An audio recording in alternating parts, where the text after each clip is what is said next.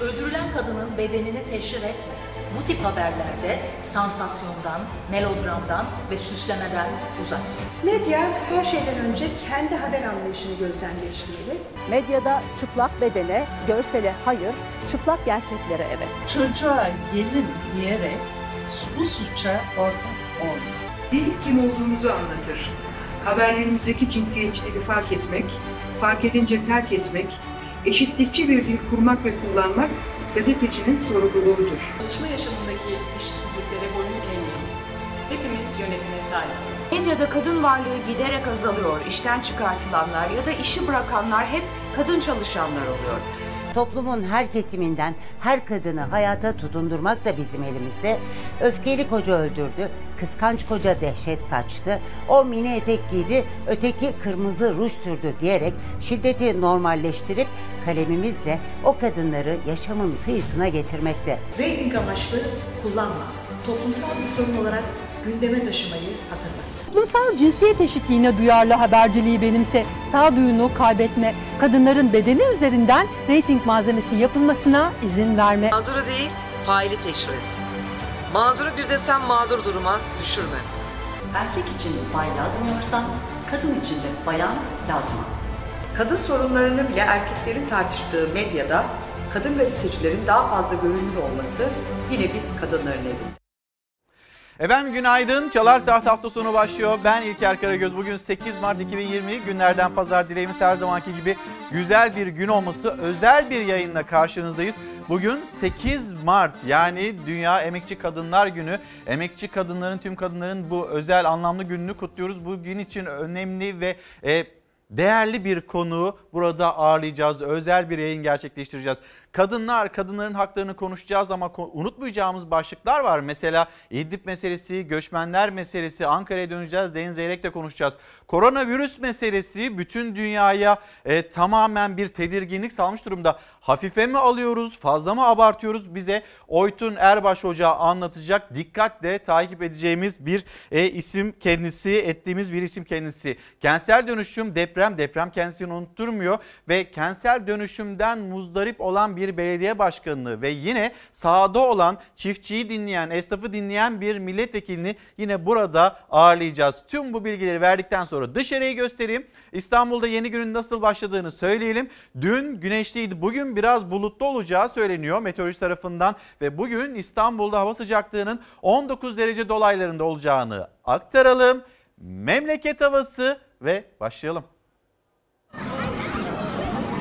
Bahar havasını andıran bir cumartesinin ardından yine parçalı bulutlu ve güneşli bir pazar gününe uyanıyor Türkiye. Ama yurdun batısı öğleden sonra artan bulutlarla hatta hafif yağış geçişleriyle devam edebilir güne. Çünkü bu akşamdan sonra Marmara ve Ege'ye şiddetli yağış geliyor. Akla ilk gelense elbette sınırdaki sığınmacıların yaşadıkları zorluklara bir de yağmur eklenip eklenmeyeceği oluyor.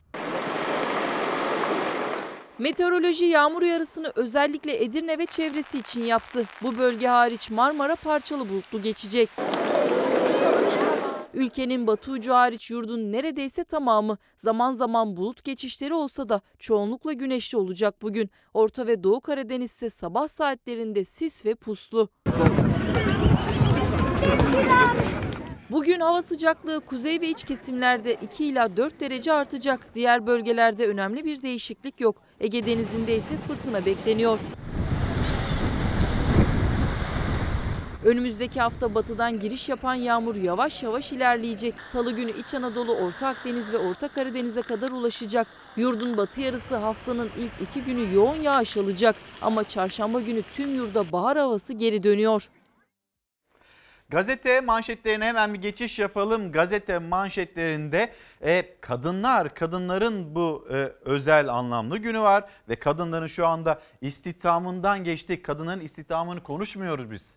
Maalesef kadınların hayat mücadelesini, hayatta kalabilme mücadelesi var. Onu konuşuyoruz. Yine Canan Güllü e, hoca burada olacak birazdan. Sizinle e, özel bir yayın gerçekleştireceğiz ve şu anda kadınlar kadınların yaşadıkları sorunlar nedir? Hepsini paylaşacağız. Ortak devriye Rus heyeti ile planlanacak. Bir tarafı da manşetlerin, gündemin ortak devriye Rusya, Rusya-Moskova mutabakatı, İdlib meselesi ve göçmenler meselesi. Milli Savunma Bakanı Hulusi Akar hafta başında Ankara'ya gelecek Rus askeri heyetle M4 karayolundaki güvenlik koridorunun esasları belirlenecek. İşte bu açıklamayı yaptı. Türkiye-Rusya arasındaki yapıcı işbirliğinin devam ettiğini vurgulayan Akar, İdlib'de barışa giden yolda önemli bir adım atıldı. Mutabakat kapsamında 15 Mart'tan itibaren M4 yolunda ortak devriye atılacak dedi. Bağır Kalkın Harekatı ile hedeflerin etkisiz hale getirildiğini hatırlatan Akar, akan kanın durmasını, bölgeye barış, huzur ve istikrarın gelmesini amaçlıyoruz. Bu konuda da son derece kararlıyız. Ama şunu da söylüyor. Ateşkes ihlaline karşı caydırıcı güç olmaya devam edeceğiz. Birliklerimiz, gözlem noktalarımız ve mevzilerimize yapılacak saldırılar meşru müdafaa kapsamında karşılık görecektir. Eğer rejim tarafından oradaki e, rejimin kuşatması altında kalan gözlem noktalarımıza bir saldırı olursa ya da bir taciz atışı olursa biz de gereğini yaparız dedi Milli Savunma Bakanı.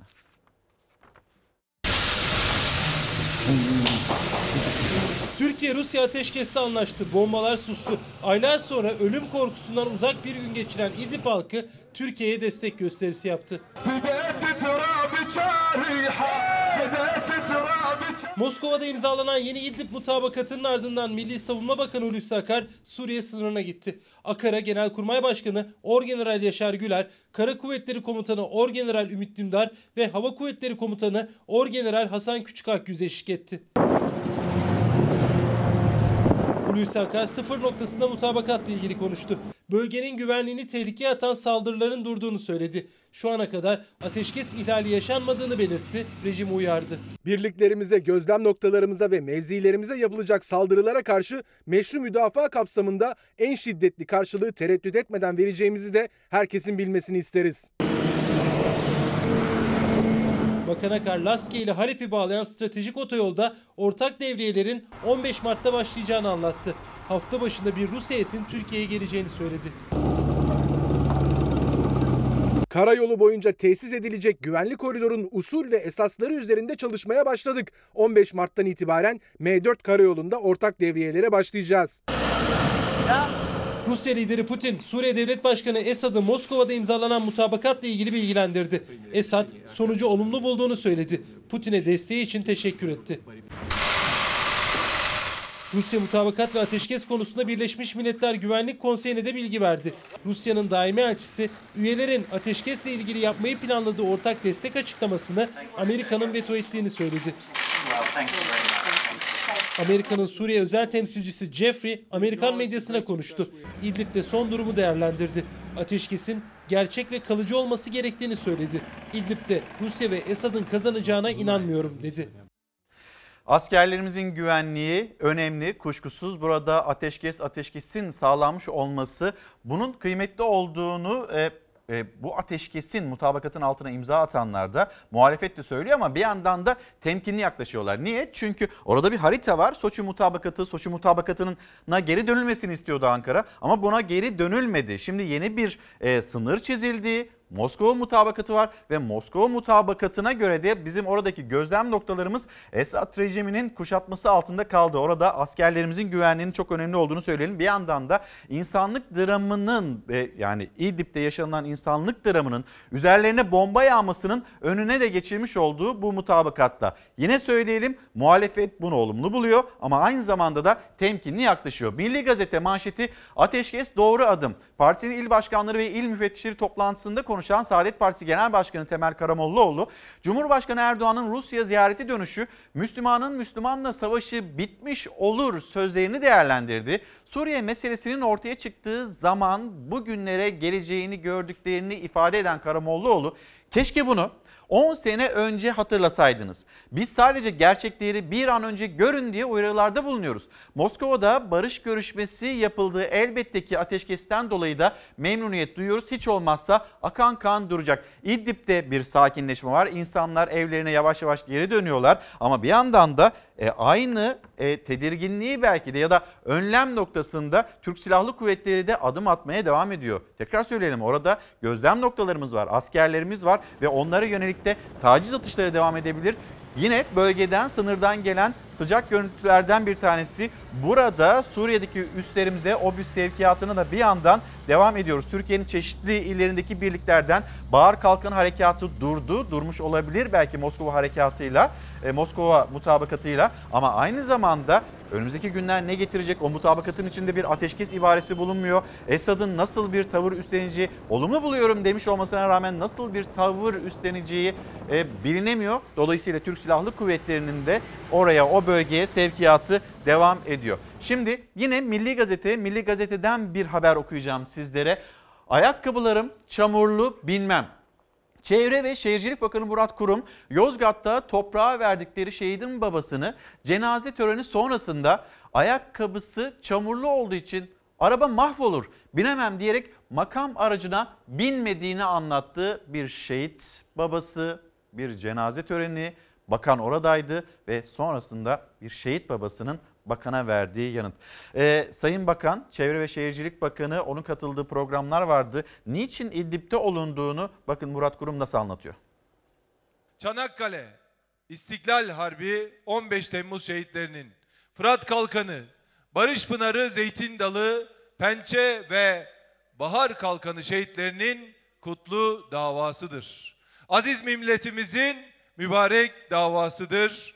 Dün Çanakkale ruhu neyse, bugün Bahar Kalkanı ruhu da odur. Terörden ekonomiye, dış politikadan iç siyasete, savunmadan enerjiye kadar tarihimizin en kritik meseleleriyle bu süreçte yüzleşiyoruz ve çok büyük mücadeleler veriyoruz. İşte bu yüzdendir ki sınır ötesinde yürüttüğümüz mücadele topraklarımızı ve özgürlüğümüzü koruma, yine geleceğimize sahip çıkma mücadelesidir. Biz bugün eğer Suriye'de sınırlarımızı terör örgütlerinden arındırmazsak, Kamışlı'da, Tel Abyad'da, Münbiş'te, İdlib'de bu mücadeleleri vermezsek, inanın bugün vermediğimiz mücadele Allah göstermesin yarın Şırnak'ta, Hakkari'de, Konya'da, Ankara'da, İstanbul'da vermek zorunda kalacağımız mücadelelere döner.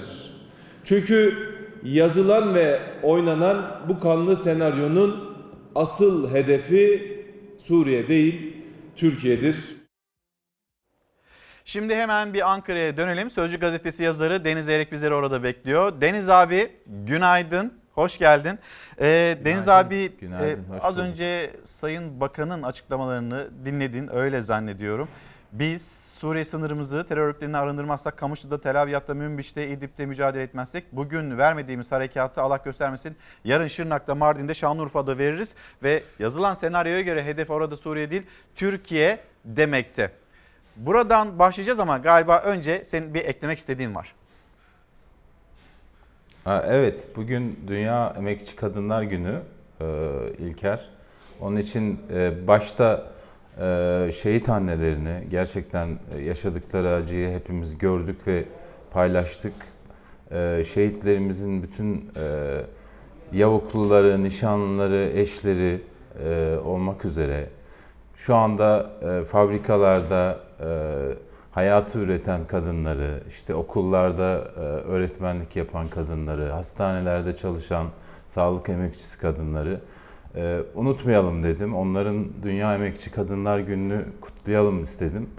E, biliyorsun varlığımızı biraz da onlara borçluyuz. Kurtuluş Savaşı'ndan beri bu ülkede kadınların hayatımızdaki rolü çok yüksek ve benim de şahsen Deniz Zeyrek olarak e, hayatı biraz e, hayata dair beklentilerimin güvencesi de biraz kadınlar. Yani biz Cumhuriyet'in kazan- kazanımlarına erkekler olarak çok fazla sahip çıkamıyoruz maalesef.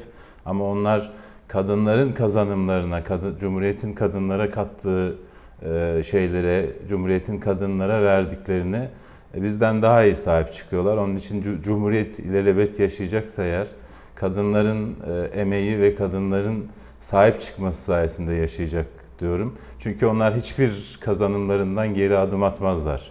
Ne eğitim kazanımlarından, ne seçme ve seçilme kazanımından, ne çağdaş bir yaşam e, kazanımından geri atmayacaklar için e, ben biraz da geleceğimize dair umutlarımı kadınlara yüklemiş vaziyetteyim. E, bir kez daha hepsinin Emekçi Kadınlar Günü'nü kutluyorum. Şimdi dinliyoruz bu İdlib'le ilgili. Bu arada Deniz abi e, hem İdlib'i konuşalım. Yani iktidarın İdlib'de neden ve niçin olduğunu tarif şeklini hem de göçmenler meselesine bir geçiş yapacağız. Dün akşamdan maalesef inanılmaz trajik görüntüler var. Onları da izleyicilerimizle paylaşacağız ee, az sonra. Bir İdlib meselesi ve iktidarın İdlib'de neden olduğumuzu anlatma şekli. Ne dersin? Şimdi ya ben bir kere baştan söyleyeyim hani ateşkesi e, destekliyorum. Ateşkesi önemli buluyorum. Ateşkesi diplomasinin başarısı olarak buluyorum. E, en kötü barış koşulları bile savaştan daha iyidir diyorum. Biraz barışı savunmak lazım. Barışın destekçisi olmak lazım. O açıdan çok Moskova'da elde edilen sonuçtan memnunum ama yani hala bir şey var. Bunu e, Moskova toplantısından önce de çok yaptılar. Yani bir şey göster, bir sıtma gösteriliyor, işte ölüm gösteriliyor, sıtmaya razı edilmeye çalışılıyor. Yani İdlib giderse e, Hatay gider, Şırnak gider. Yani keşke devleti yönetenler bu tür cümleler kurmaz, kurmasalar.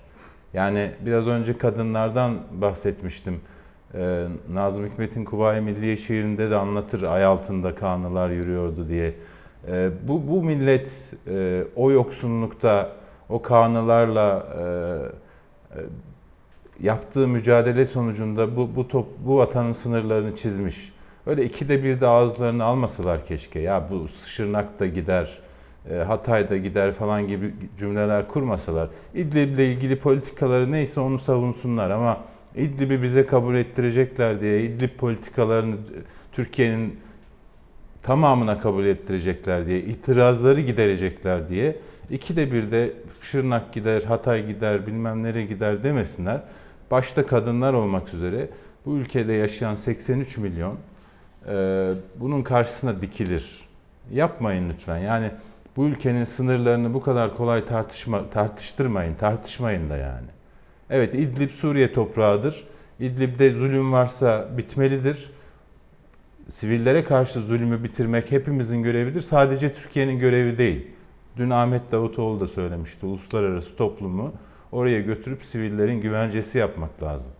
Yani bizim yöneticilerimiz bu, bu topraklardaki e, dökülen kanı hatırlasınlar. Bu sınırların nasıl çizildiğini hatırlasınlar ve bu sınırların öyle kolay kolay e, değişmesine bu ülkede yaşayan hiç kimsenin müsaade etmeyeceğini hatırlasınlar. Bunu daha önce Sayın Cumhurbaşkanı da söyledi. Şimdi Şehircilik Bakanı dahi söylüyor yani. Şehircilik Bakanı'nın bu, bu konuda yorum yapmasına gerek var mı? Depremle mücadele etsin. Öyle değil mi? Yani Cahit Özkan'ın daha dün Yalova'da başkan yine... vekili onun da cümlesi. Yani evet. Anadolu'nun her tarafına giden AK Partili yöneticilerin kurdukları cümle bu. Biz bir kurtuluş savaşı mücadelesi veriyoruz.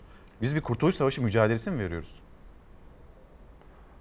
Ya işte değil yani bak, bak ben ben şuna hiçbir zaman itiraz etmedim. Terör örgütü söz konusu olduğunda ülkemizin sınırlarını, terörle mücadeleyi biz bir görev bilinci içinde sahipleniyoruz. Yani eğer YPG PKK'nın uzantısı olarak sınırlarımızda bir tehdit oluşturuyorsa ona müdahale edildiğinde sonuna kadar destekliyoruz. IŞİD sınırlarımızın hemen yanı başında bir tehdit oluşturuyorsa onunla mücadeleyi sonuna kadar destekliyoruz. Ama İdlib'de Esad rejimini devirmek bir hedef olarak konuluyor ve bu bize kurtuluş savaşı diye e, yansıtılmaya çalışılıyorsa kusura bakmasınlar ben bununla ilgili soru işaretlerimi ve eleştirilerimi dile getiririm. İdlib'de savaşmak bizim kurtuluş savaşımız değil ama sınırlarımızı korumak sınırlarımızın etrafındaki belaları uzak tutmak bizim e, bekamız için önemlidir.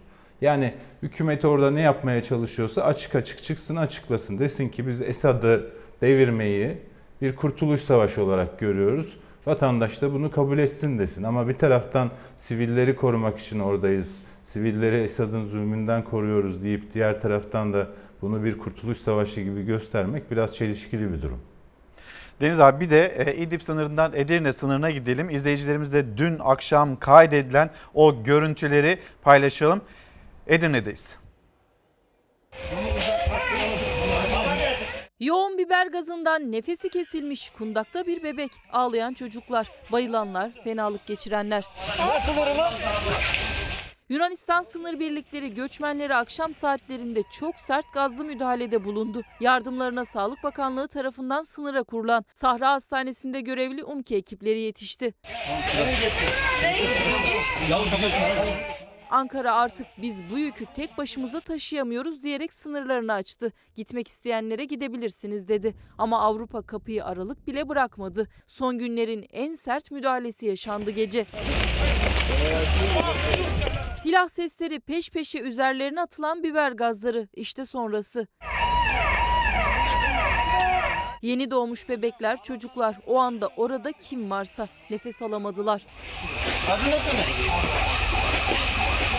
Ama Avrupa Birliği göçmenlere yapılan bu zulmü görmedi, görmezden geldi ve Türkiye'yi göçü siyasi amaçlar için kullanmakla suçladı. Yunanistan Başbakanı Mitsotakis ise Türkiye mülteci kaçakçısı oldu dedi. Ankara Brüksel'in kendi değerleriyle ters düştüğü yanıtını verdi. Avrupa Birliği'nin sınırına gelen masum insanlara her türlü eziyeti reva gören Yunanistan'a arka çıkarak kendi ilke ve değerleriyle çelişmesi ibret vericidir. Yunan ana muhalefeti ise ayakta. Hedefte Miçotakis yönetimi var. Muhalefet hükümeti uluslararası hukuk ve Cenevre sözleşmelerini ihlal etmekle suçladı. Atina ve Selanik'te halk mültecilere destek için sokağa çıktı.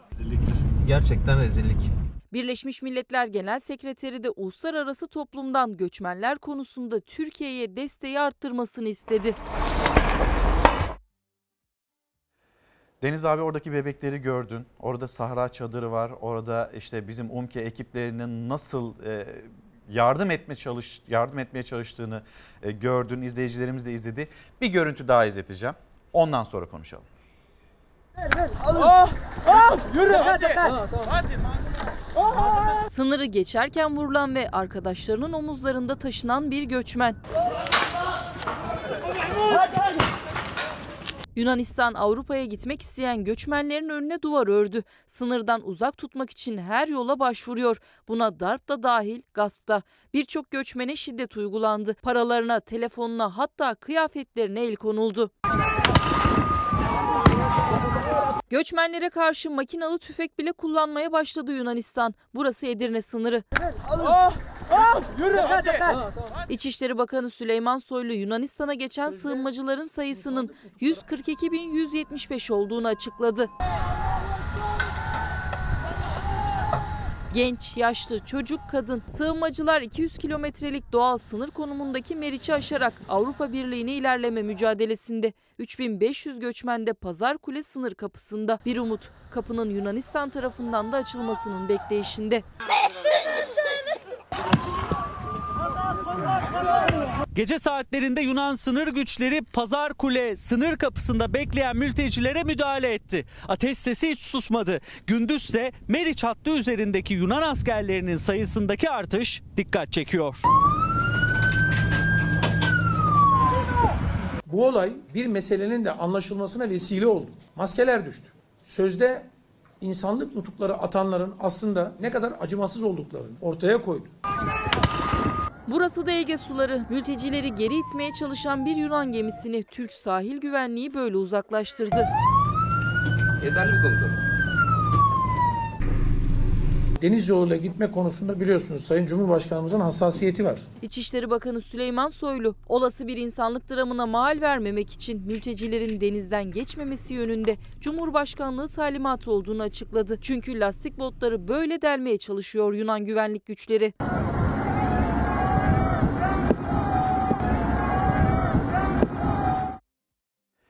Yeni görüntüleri getirdik ekranlarınızı. Deniz abi oradaki bebeği gördün. Oradaki insanların nasıl nefessiz bırakıldığını gördün. En azından artık deniz üzerinden gidilmesine e, fırsat verilmiyor. Cumhurbaşkanı Erdoğan hassasiyeti ve artık denizden, Ege'den gidilmesine izin verilmeyecek. Karadan gidecekseniz gidin e, denilmekte. Bu da bir e, kazanım belki. Bu mesele ne olacak peki? Evet. İlker öncelikle şunu söyleyeyim. Ee, geçen hafta hatırlıyor musun Erhan Karadağ'ın yazısı üzerinden Evet. biz de konuşmuştuk. denizden bırakmayın. Ee, çocuklar boğuluyor. Bari Aylan bebek, gönderme. bebek tra- Evet travmasını unutmadık diye uyarılar yapmıştık. O gün bize sosyal medyada saldırmışlardı ee, niye böyle diyoruz diye. Şimdi herhalde Sayın Cumhurbaşkanı'nın bu konuda hassasiyeti olduğu açıklanınca İçişleri Bakanlığı tarafından yani Sayın Cumhurbaşkanı da denizden e, gitmelerine e, sıcak bakmadığını e, bu şekilde kamuoyuna duyurmuşken geçen hafta bize öyle dedik diye saydıranlar bir ders almıştır diye düşünüyorum. Yani demek ki aklın yolu bir. Onlar İnsan, insanların Onlar çabuk kabuk değiştiriyorlar Deniz abi. Ya ben geçen hafta böyle Öyle, söylemiştim. öyle. Bu hafta da böyle söyleyeyim ya da onu söyleyeyim söylemeyeyim. Öyle bir dertleri yok. Yapıştırayım geçeyim lafı Aynen. kendilerince. Aynen, aynen. Yani denizde boğulurlar, e, bu risklidir, buna buna karşı çıkalım bari dediğimizde e, bizi mülteci sever falan diye böyle şeylerle e, ne zaman mülteci sever oldunuz falan gibi eleştirilerle e, şeye tut, topa tutmuşlardı o gün. E, şimdi Sayın Cumhurbaşkanı'nın da bizim gibi düşündüğünü öğrenince herhalde tavırları değişmiştir. Ee, gelelim diğer meseleye. Ee, İçişleri Bakanı e, güzel bir tespit yapmış orada. Ee, bu mesele biraz Batı'nın, Avrupa Birliği'nin, Avrupa'nın maskesini düşüren bir meseleye dönüştü. Ben her durumda o tabloya üzülüyorum. Yani e, insanların daha iyi bir yaşam uğruna ölümü göze almaları zor bir durum. Yani baksana vuruluyor adam yine gitmeye çalışıyor. E, Gitmeye çalıştığı yerdeki insanlar onları istemiyor. Ona rağmen gitmeye çalışıyor. Yani demek ki nasıl bir şeyden kaçıyorsa ya da nasıl bir e, hayat hayal ediyorsa bunların hepsini göze alıyor. Fakat e, acı olan Batı'nın, Avrupa'nın bütün insani değerleri, bugüne kadar savundukları bütün insani değerleri Yunanistan sınırında e, bir şişme bota yükleyip Meriç Nehri'ne bıraktığıdır. Yani e, o artık Avrupalıların biz insan haklarını şöyle savunuyoruz, insani değerler bizim için böyle önemlidir vesaire gibi e, cümlelerinin hiçbir kıymet harbiyesi kalmamıştır. Yani Avrupalıların bütün e, değerleri bizzat Yunan polisi tarafından orada o makinalı tüfeklerin kurşunları olarak etrafa saçılmış yani. E, üzücü bir durum ama geçen gün Sağlık Bakanı Fahrettin Koca bir video paylaşmıştı. Büşra UMKE görevlisi Büşra Hanım'ın Evet. videosu. E, izlerken insanın gözü doluyor. Yani o çocukları Yavrum, kuzum gazdan öyle korumak için alıyor kucağına. Evet evet. Biber bir de cebinden bir cebinde çocuğu çikolata İstanbul 112 servisten bir e, sağlık personeli hatırlatmış olayım. Evet yani düşün düşün ki bak muhtemelen o cebindeki çikolatayı karnı acıktığında, yemeğe fırsat bulamadığında, işte şekeri düştüğünde falan çıkarıp yemek için koymuş. Yani öyle çocuk bir tane çikolata yani çocuklara dağıtmak için olsa orada bir torba falan olur. Onu bile çıkarıp o verdiği çocuğun annesine uzatıyor. Gerçekten bu insanlık böyle bir şey. Keşke bunu böyle İngilizceye falan çevirseler o e, görüntüyü, altyazılarını vesaire de Avrupalılara izletseler, Yunanistan'a izletseler. Yunanistan'ın yorumları gerçekten manidar. Hani Türkiye'ye yönelik suçlamaları vesaire falan. E, demek ki Türkiye olmasaydı 2011'den beri biz Avrupa'da daha çok büyük şeyler görecektik. Daha büyük yani mültecilere yönelik daha büyük katliamlar, e, bize böyle geçmişi çağrıştıran uygulamalara tanıklık edecektik. Allah'tan 11 senedir Türkiye varmış ve bu mültecileri e, göndermeme konusunda kararlıymış. Demek ki başından beri gelin Avrupa'ya geçebilirsiniz biz sizi engellemeyeceğiz, zorla da göndermeyeceğiz diyor olsaydı e, biz 9 senedir bu manzaralara tanık olacaktık. Deniz Ve böylece abi- Türkiye'nin de Avrupa bir Avrupa. Birliği'nin sınırı dinliyorum. Ben ben dinliyorum özür dilerim. Ee, Türkiye'nin de Avrupa Birliği'nin, NATO'nun sınırı olduğunu da bir kez daha görmüş olduk. Yani Türkiye olmazsa Avrupa Birliği'nin sınırlarının Edirne'den başlayacağını varsayarsak, NATO'nun sınırlarının Avrupa yani NATO'nun sınırlarının Edirne'den başlayacağını varsayarsak nasıl bir e, sorun yaşayacaklarını da görmüş oldular. Yani mülteci meselesinin ötesinde. E, Türkiye'nin NATO'ya, Avrupa Birliği'ne katacağı, kattığı stratejik değerinde farkına varmış oldular böylece. Deniz abi çok teşekkür ediyorum. Bugün bol konuklu bir yayın gerçekleştireceğiz. İdlib meselesini konuştuk. Göçmenler meselesini konuştuk. Sözcü gazetesi yazarı Deniz Zeyrek'le. Şimdi bir haber. Bugün başlığımız ne? Kadın isterse. Bugün günlerden 8 Mart Dünya Emekçi Kadınlar Günü. Bir haber paylaşalım. Sonra önemli bir misafir ağırlayalım.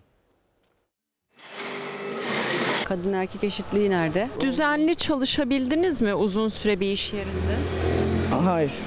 Hepsi böyle yarım yarım. Kadınlar istihdamda yer bulamıyor bulsalar da ya maaşları erkek çalışanlara göre düşük kalıyor ya da kayıt dışı çalışmaya zorlanıyorlar. Hem devletin hem de sendikaların raporları 8 Mart Dünya Kadınlar Günü öncesi bu düşündürücü tabloyu ortaya koydu. İş arıyorum da bulamadım yani. Ne kadar zamandır arıyorsunuz? Bir senedir arıyorum. Gelip gidiyorum. Hep e, özel sektörler. Özel sektörler de sigorta yapmıyor. İş bulamadığım zaman yine merdivenlere gidiyoruz. Ev temizliği falan.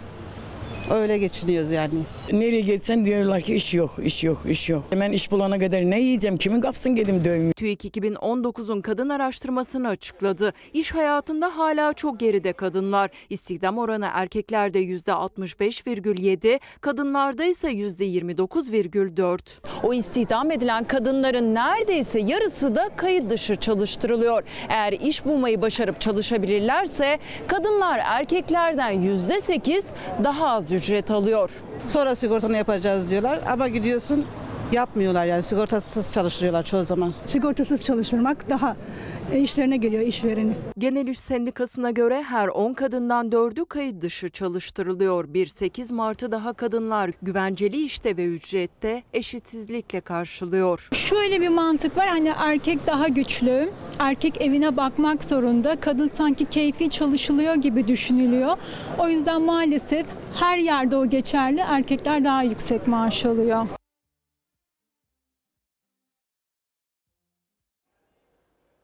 Efendim şimdi Türkiye Kadın Dernekleri Federasyonu Başkanı Canan Güllü misafirimiz. Efendim günaydın. Günaydın. Hoş geldiniz. İyi pazarlar. Bugün, e, özel bir gün, bugün anlamlı bir gün ama bugünün biz hani bir kutlanacak bir gün olmadığını da biliyoruz. Zaten Evet. buna itiraz ediyorsunuz. Evet.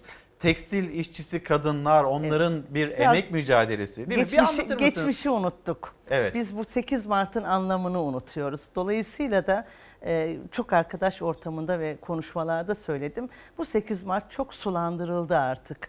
Nedenine gelince billboardlara bakıyorsunuz şiddeti yeniden üreten erkek ya da kadın modelleri, çiçeklerin dağıtıldığı, herkesin bir videoda kadın ya da kadına dair toplumsal cinsiyet eşitsizliğini yeniden yeniden üreten bir yayınla aslında yarayı derinleştiriyoruz. Neydi e, 8 Mart'ın ana nedeni? 1857 yılında eşit işe eşit ücret isteyen yani çalışma hayatında olan kadınların tam da bu noktadaki mücadelesinde e, talepleri vardı ve o talepleri e, işverene duyurma adına greve gittiler. 40 bin kadının olduğu bir süreç içinde ve o 40 bin kadını bir şekliyle bir kapalı alana iterek 129 tane kadının grev hakkı isteriz, eşit işe eşit ücret isteriz, sağlıklı iş ortamları isteriz, uzun iş saatlerinden bıktık, bununla ilgili sürecin yapar yaratılmasını isteriz söylemleri karşılığında 129 kadın hayatını kaybetmişti.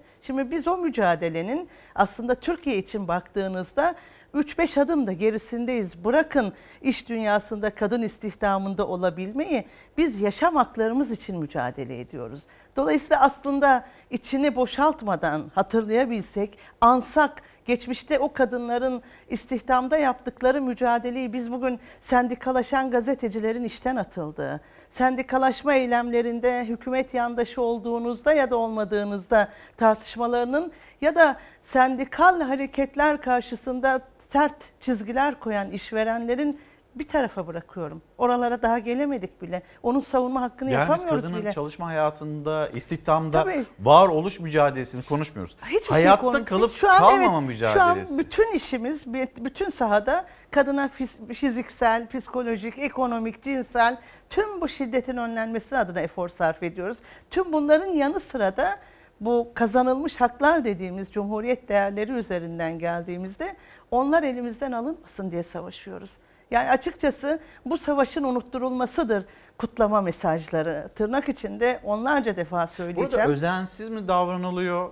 E, Bilinçli mi yapılıyor sizce? ya gündemde var olabilmek bir nevi ranta evrildi kadın sorunları aslında. Kadın sorunlarının bir köşesinde ben de iki mesaj atarsam, hele hele oturduğum yerde iki tweet, bir de Instagram'dan bir mesaj paylaşırsam ben de bu işin içinde görünür olurum. Dikkat edin bir yerde konuşulması iyidir, bir yerde dikkate çekilmesi ama yeniden üretme sorunları sorundur aslında. Bunun yerine farkındalık yaratacak birçok video film var. Bizler de bu sosyal medyadan paylaştık. Toplumsal cinsiyet eşitsizliğinin giderilmesi, eşitliğin özellikle sağlanması. E ben gece sokağa çıkamayacağım. Kıyafetlerim üzerinden tartışmaların yapılacağı, sokaklar içinde öldürülmeye devam edileceğim. Yaşımın ne olursa olsun aylıktan e, yukarıya gidecek parlamentoda erken yaş evlilikleriyle ilgili yasa tasarıları geldi gelecek diye kalbimizi iki tek atacak.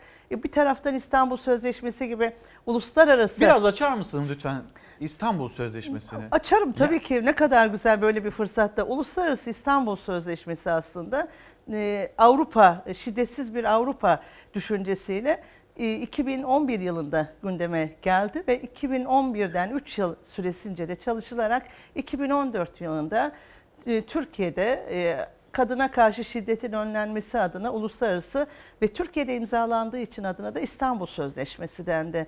Bütün hanelerde meydana gelebilecek yani kadına dair şiddetin önlenmesiyle beraber kadın erkekliği gezmeyen LGBT bireyin her bireyin bunu özellikle altını çiziyorum. Her bireyin şiddetinde devlet diyor ki ben bu şiddete karşıyım. En güzel anlatım ifadesi bu. Bu şiddetin önlenmesi adına da kurumlarımla beraber toplumsal cinsiyet eşitliği farkındalığını arttıracağım. Şiddete uğramış kadınlara tazminat vereceğim. Eğer önleyememişsem mahkeme ve hukuki yola gitmişse orada baroların, kadın sivil toplum örgütlerinin ve Aile Bakanlığı'nın davalara müdahil olarak yapıyı anlatması ve cezaların daha da yerine hak eder şekilde uygulanmasını sağlayacağım. Tüm bunların her birine birileri diyor ki çekin şöyle kenara ne İstanbul Sözleşmesi o bizim o bütün kutsal aile yapımızı dağıtıyor. Bunun içinde kutsal aile yapısını dağıtacak herhangi bir maddenin olmamasına rağmen birileri kadının güçlenmesinden, şiddetin önlenmesinden, kadını eşit birey görmekten rahatsız oluyor ve dolayısıyla da var olan ve bana göre de Adalet ve Kalkınma Partisi'nin bunun altını çizerek söylüyorum imzalayarak parlamentoda 2014 yılından beri yürürlüğe koyması muhteşem bir olaydır. Kadınların anayasası gibidir. SEDAV'ın daha bölgesel olarak şiddet üzerine anlattığı bir olaydır. SEDAV diyorum izleyicilerin bilmemesini düşünerek de açıklama getiriyorum ki Birleşmiş Milletler'in kadınlara karşı her türlü ayrımcılığının önlenmesi sözleşmesi. Şimdi Türkiye o kadar görüntüde ileri ki yasal olarak dönüyorsunuz dışarıdan bu pencereyle Türkiye'ye baktığınızda. Biraz önce söylediğim parlamentosunda erken yaş evliliklerine af getirmeyi, e, yine nafakasına sınırlandırma getirmeyi düşündüğü. Onu da lütfen nafaka meselesi çokça mesaj geliyor erkeklerden ve kadınlardan. Tabii ki, Çokça mesaj tabii ki, geliyor. e- Ortalama ne kadar bir nafakadan söz ediyoruz? Biz ne kadar aslında- kadın bu, e, bu nafakayı alıyor, alamıyor? Onu Ee, lütfen anlatır Konda'nın çok yeni yaptığı bir araştırma var. İzleyicilerin onu okumasını istiyorum. Bizler de sosyal medyadan paylaştık. Türkiye'de nafaka diye bir sorun var aslında. Nasıl biliyor musunuz? Kadınların tahsil edemediği nafaka. Hep söylüyorum en son Diyarbakır'da 50 TL bağlandı nafaka.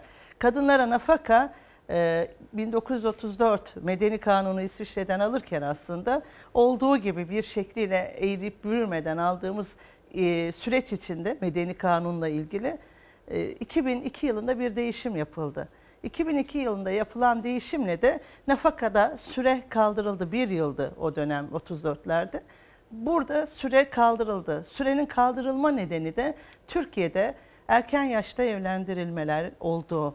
Yine Türkiye'de bakım yükünün kadına yani yaşlı bakımı ve kreşle ilgili sorunların kadın üzerine olması. Bu bahsettiğimiz Dünya Ekonomik Forumu raporlarına göre kadın erkek eşitsizliğinin aslında hat safhada olduğu yani 130. sırada 149 ülke arasında tüm bunları aldığınızda nafakaya ihtiyacınız var.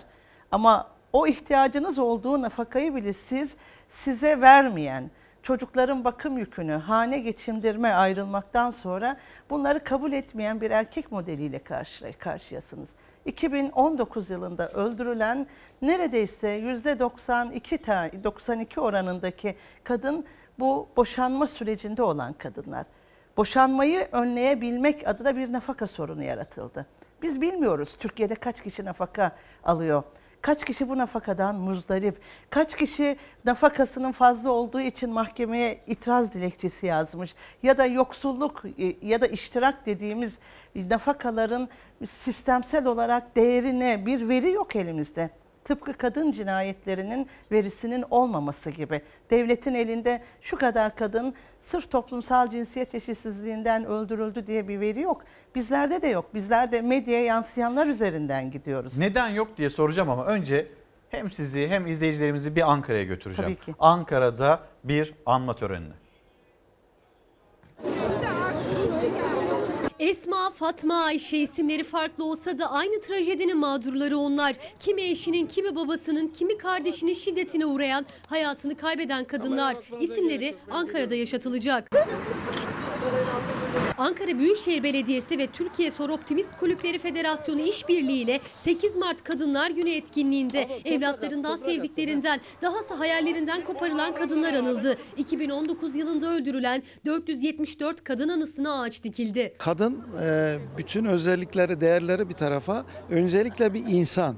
Bir insana değer veremeyip e, onu şiddetle bu dünyadan yok edenin önce kendini sorgulaması lazım. Önce onun kendi insan olmadığını bir anlaması lazım. İnşallah bu kanunlarla ya da anayasayla bir değişiklik olur ya da daha ağır cezalar verilir de bu şekilde olması hakikaten çok üzücü. Hani kadınların ölmesi. Kızımla geldim. Kadına şiddete her zaman hayır diyorum. Her zaman güçlü olmasını diliyorum. Kimi kucağında bebeğiyle geldi, kimi eşiyle. Her birinin dilinden de kalbinden de geçen temenniler aynıydı. Şiddetin son bulması. Gönül isterdi ki bu sayı hiç olmasaydı. Keşke hiç ağaç bu yüzden dikilmeseydi. Ama maalesef her sene bir şekilde isyan ediyoruz ve bunlar devam ediyor. Kadına şiddete, kadının öldürülmesine dur demek istiyorum. Belki 2020 bu anlamda e, bilinçlenmenin yılı olur diye umuyorum. El ele omuz omuza diktiler fidanları. Kadınıyla, erkeğiyle bir daha bu acılar yaşanmasın ümidiyle.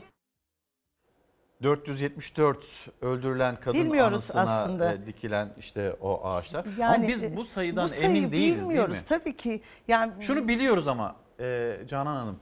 Ben öldürüleceğim diyen Aynen. 23 kez Evet. bürokrasiye ulaşmaya Eskişehir, çalışan ama Ayşe Tuğba. aşamayan Evet.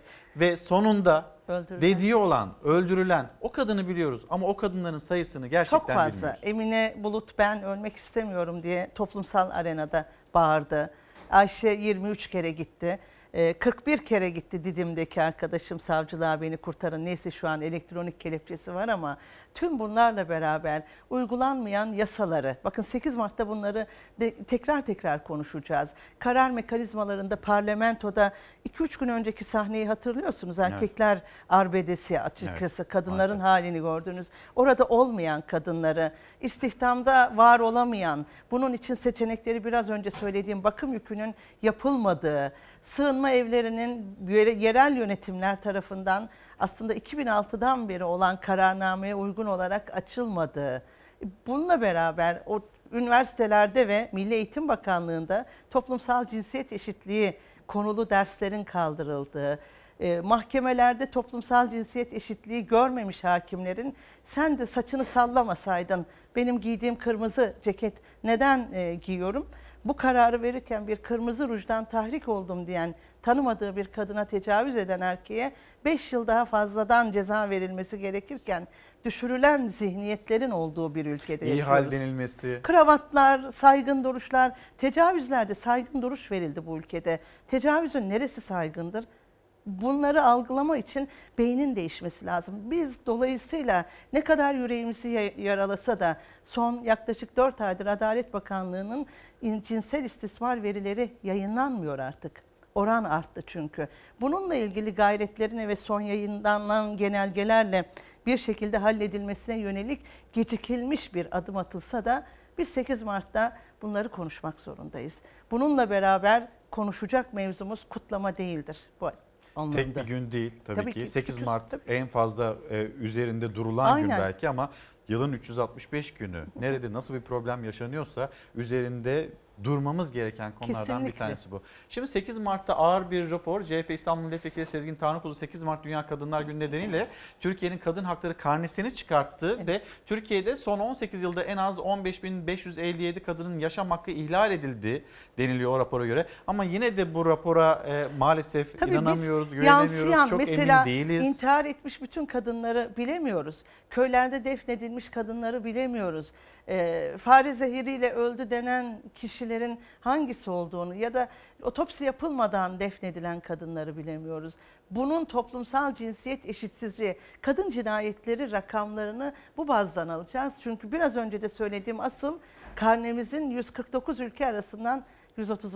sırada olmasıdır Evet zayıf olan. maalesef Türkiye 2020 Dikkat çektiği için e, teşekkür ederim küresel o, hani o çıkan karnede 149 mu 153 mü? Neyse Türkiye'nin yeri 149 sonlarda ülkede 130. 130 Yüz- yani 130. çok- sırada olması tabii ki, feci. ki. Bu zulüm de bitecek. Cumhuriyet Gazetesi'nin manşeti cezaevine atılan iki gazetecinin eşi. Ne baskı ne şiddet barışları asla değiştiremezsiniz. Kesinlikle. Kes katılıyorum. Bu gerçekten e, sevdiğim kardeşlerim onlar da tanıdığım yol arkadaşlarımız e, Atatürkçü Cumhuriyet ve bu ülkenin çağdaşlığına kalemlerini oynatan arkadaşlar. Bunları hak etmiyorlar. Gerçekten hak etmiyorlar. Bu konuda toplumsal duyarlılık, toplumsal bilincin oluşması lazım. Gerçekleri söyleyebilmeliyiz. Bunun cesareti olmalı. Bizim söylediklerimiz bu ülkenin aleyhine sözler olmayacak. Ben de bir kadın, kadının insan hakları mücadelesinde her şeyi söylemek zorundayım. Bunu eğer saklarsam kendime, yanlışa yanlış demeye devam edersek benim 30 yıllık mücadelemin de bir anlamı kalmaz. Yanlışlar vardır bu ülkede. Yanlışı görerek, göstererek doğruya doğru yol almamız lazım. Ee, çok çabucak halledilmesi ve bu yanlışlardan özellikle geri dönülmesini bekliyorum. Buradan o kadın arkadaşlarıma selamlar gönderiyorum. Çok yakinen tanıdığımdır sevgili Özge'de, Barış da aynı şekilde. Ee, bu acılarla geçmişten geleceğe taşıdığımız yükler azalmadığı müddetçe bu ülkede eşitliği de sağlayamayız aslında. Farkındalığımız o, o anlamda gelişmeli. Çok sağ olun. Çok teşekkür Ben çok ediyorum. teşekkür Tam ederim. Ankara'ya yola çıkacaktınız. Yeğeninizi askere uğurlayacaktınız ve bizi kırmadınız. Geldiniz sabah erkenden ve iyi ki bizim yanımızdasınız. Bizi bilgilendiriyorsunuz ve daha iyiye, daha doğruya ilerleyebilmemiz için yanımızda bizimle birlikte yürüyorsunuz. Çok sağ olun. Türkiye ben gerçekleri her daim söylemeye devam edenlerin yanında olacağım. Çünkü gerçek adalet takipçisi bir kadın olarak hayatımızı sürdürdüm. Ben sizlere teşekkür ederim ki bunları hatırlatabilme, söyleyebilme ve farkındalığı arttırıyorsunuz. Çabanıza, gayretinize sağlık. Çok sağ olun. Çok teşekkür Çok ederim. mersi. Türkiye Kadın Dernekleri Federasyonu Başkanı Canan Güllü ile konuştuk. Şimdi ben kendisini uğurlayacağım. Bir mola vereceğiz. Döndüğümüzde yine Türkiye'nin önemli bir meselesi, kentsel dönüşüm deprem meselesi onu konuşacağız. Efendim bir kez daha günaydın. Çalar Saat hafta sonu devam ediyor. Bir misafirimiz daha var. Bakırköy Belediye Başkanı Bülent Kerimoğlu. Günaydın. Hoş Günaydın. geldiniz. Kentsel dönüşümü konuşacağız. Tabii başka yaptığınız çalışmalar da var. Bugün 8 Mart Dünya Emekçi Kadınlar Günü. Onunla ilgili çalışmalarınız var. Konuşacağız. Hem de tam bugüne denk geldi. Kentsel dönüşümü konuşacağımız günde deprem gerçeği kendisini Evet. unutturmuyor. Saat 7.21 itibariyle Yalova'nın 4 kilometre açığında Marmara Denizi'nde 3.9 şiddetinde AFAD'a göre e, ve yine Kandilli'ye göre de 4 şiddetinde bir deprem meydana geldi. Deprem, deprem gerçeği kendisini unutturmuyor. Uzmanlar, uzmanlar bu konuyla ilgili çok net, basit bir bilgiyi paylaşıyorlar. Bir deprem olacak ve o deprem çok büyük olacak. Bize deprem bilgilerimiz şunu söyler. Kırılan yerde stres boşaldığı için uzun süre deprem olmaz. Ama komşu alanlara transfer eder s- stresi, gerilimi. Dolayısıyla e, stresin transfer olduğu yer neresi? Marmara Denizi. Marmara'daki bir deprem olacağını söylemek bir kehanet değil, çok basit bir bilgi. Eninde sonunda burada büyük bir deprem olacak. Maliyetinin 100 milyar TL olduğu düşünülüyor. Bakın ne kadar büyük para. Ama bunun çok azıyla Marmara'da pek çok şeyi halletmek mümkün olabilir. Ve büyük bir kumar. Bu kumarı oynamamak gerekiyor. Yani bu partiler üstü bir konu. Bütün partilerin, bütün karar vericilerin kol kola girerek bu işi çözmesi gerekiyor. Türkiye'nin en büyük projesi deprem projesidir. Aklımıza, başımıza devşirip bu işi her şeyin önüne almamız gerekiyor. Çünkü 20 yıldan beri söylediğim bir söz var. Marmara depremi milli güvenlik sorunu. Bir deprem olacak. Evet. Ee, sadece biz ne zaman olacağını bilmiyoruz ama bu sürenin de azaldığını görüyoruz, gözlemliyoruz.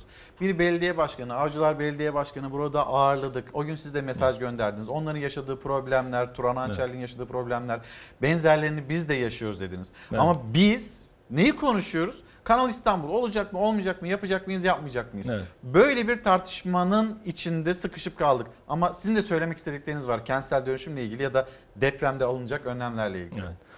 Ee, İlker Bey her şeyden önce ben de bu vesileyle tüm izleyicilerimize sağlık diliyorum. Bugün sizin de ifade ettiğiniz gibi 8 Mart Dünya Emekçi Kadınlar Günü. Ben de bu vesileyle tüm kadınlarımızın Emekçi Kadınlar Günü'nü kutluyorum. İnşallah e, mülteci olmayan, şiddet görmeyen, genç yaşta evlilik görmeyen çocuklarımız ve şehit annelerinin olmadığı bir Emekçi Kadınlar Günü temenni ediyorum. Tabii deprem sizin de ifade ettiğiniz gibi gündemimiz Bakırköy'de ve İstanbul'da daha doğrusu Türkiye'nin genelinde deprem bir gündem. Ee, Türkiye topraklarının %92'si ne yazık ki depremde e, can ve mal güvenliğini tehdit edecek düzeyde. Bakırköy'de depremin merkez üssü ilçelerinden birisi. Hemen fay hatlarının çok yakınından geçen bir ilçe. 1999 depreminden sonra Bakırköy'de yapılmış iki saygın üniversitenin çalışmaları var. E, Dolayısıyla Bakırköy'ün yaklaşık %68'inde orta ve ağır hasarlı.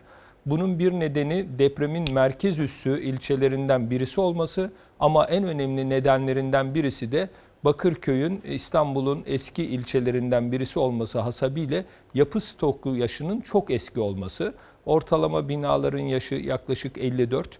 E, Bu nedenle de eski teknolojiyle yapılmış, artık ekonomik ömrünü tamamlamış, e, deniz kumuyla yapılmış, yetersiz teknolojiyle yapılmış binalar kendi haline dahi bıraksanız neredeyse artık ömrünü tamamladığı için yıkılma düzeyinde bir de üzerine deprem gerçeği varken tabii ki bunların yenilenmeye, güçlendirilmeye, daha sağlıklı konutlar haline dönüştürülmeye ihtiyacı var. Bakırköy'den öyle bir binayı görüntüledik, haberleştirdik. İsterseniz size bir izletelim, izleyicilerimizle paylaşalım. Kentsel dönüşümle ilgili Evet. Cumhurbaşkanı Erdoğan'ın da cümleleri e, oldu. Bu haberin içinde izleyicilerimiz onu da görecek.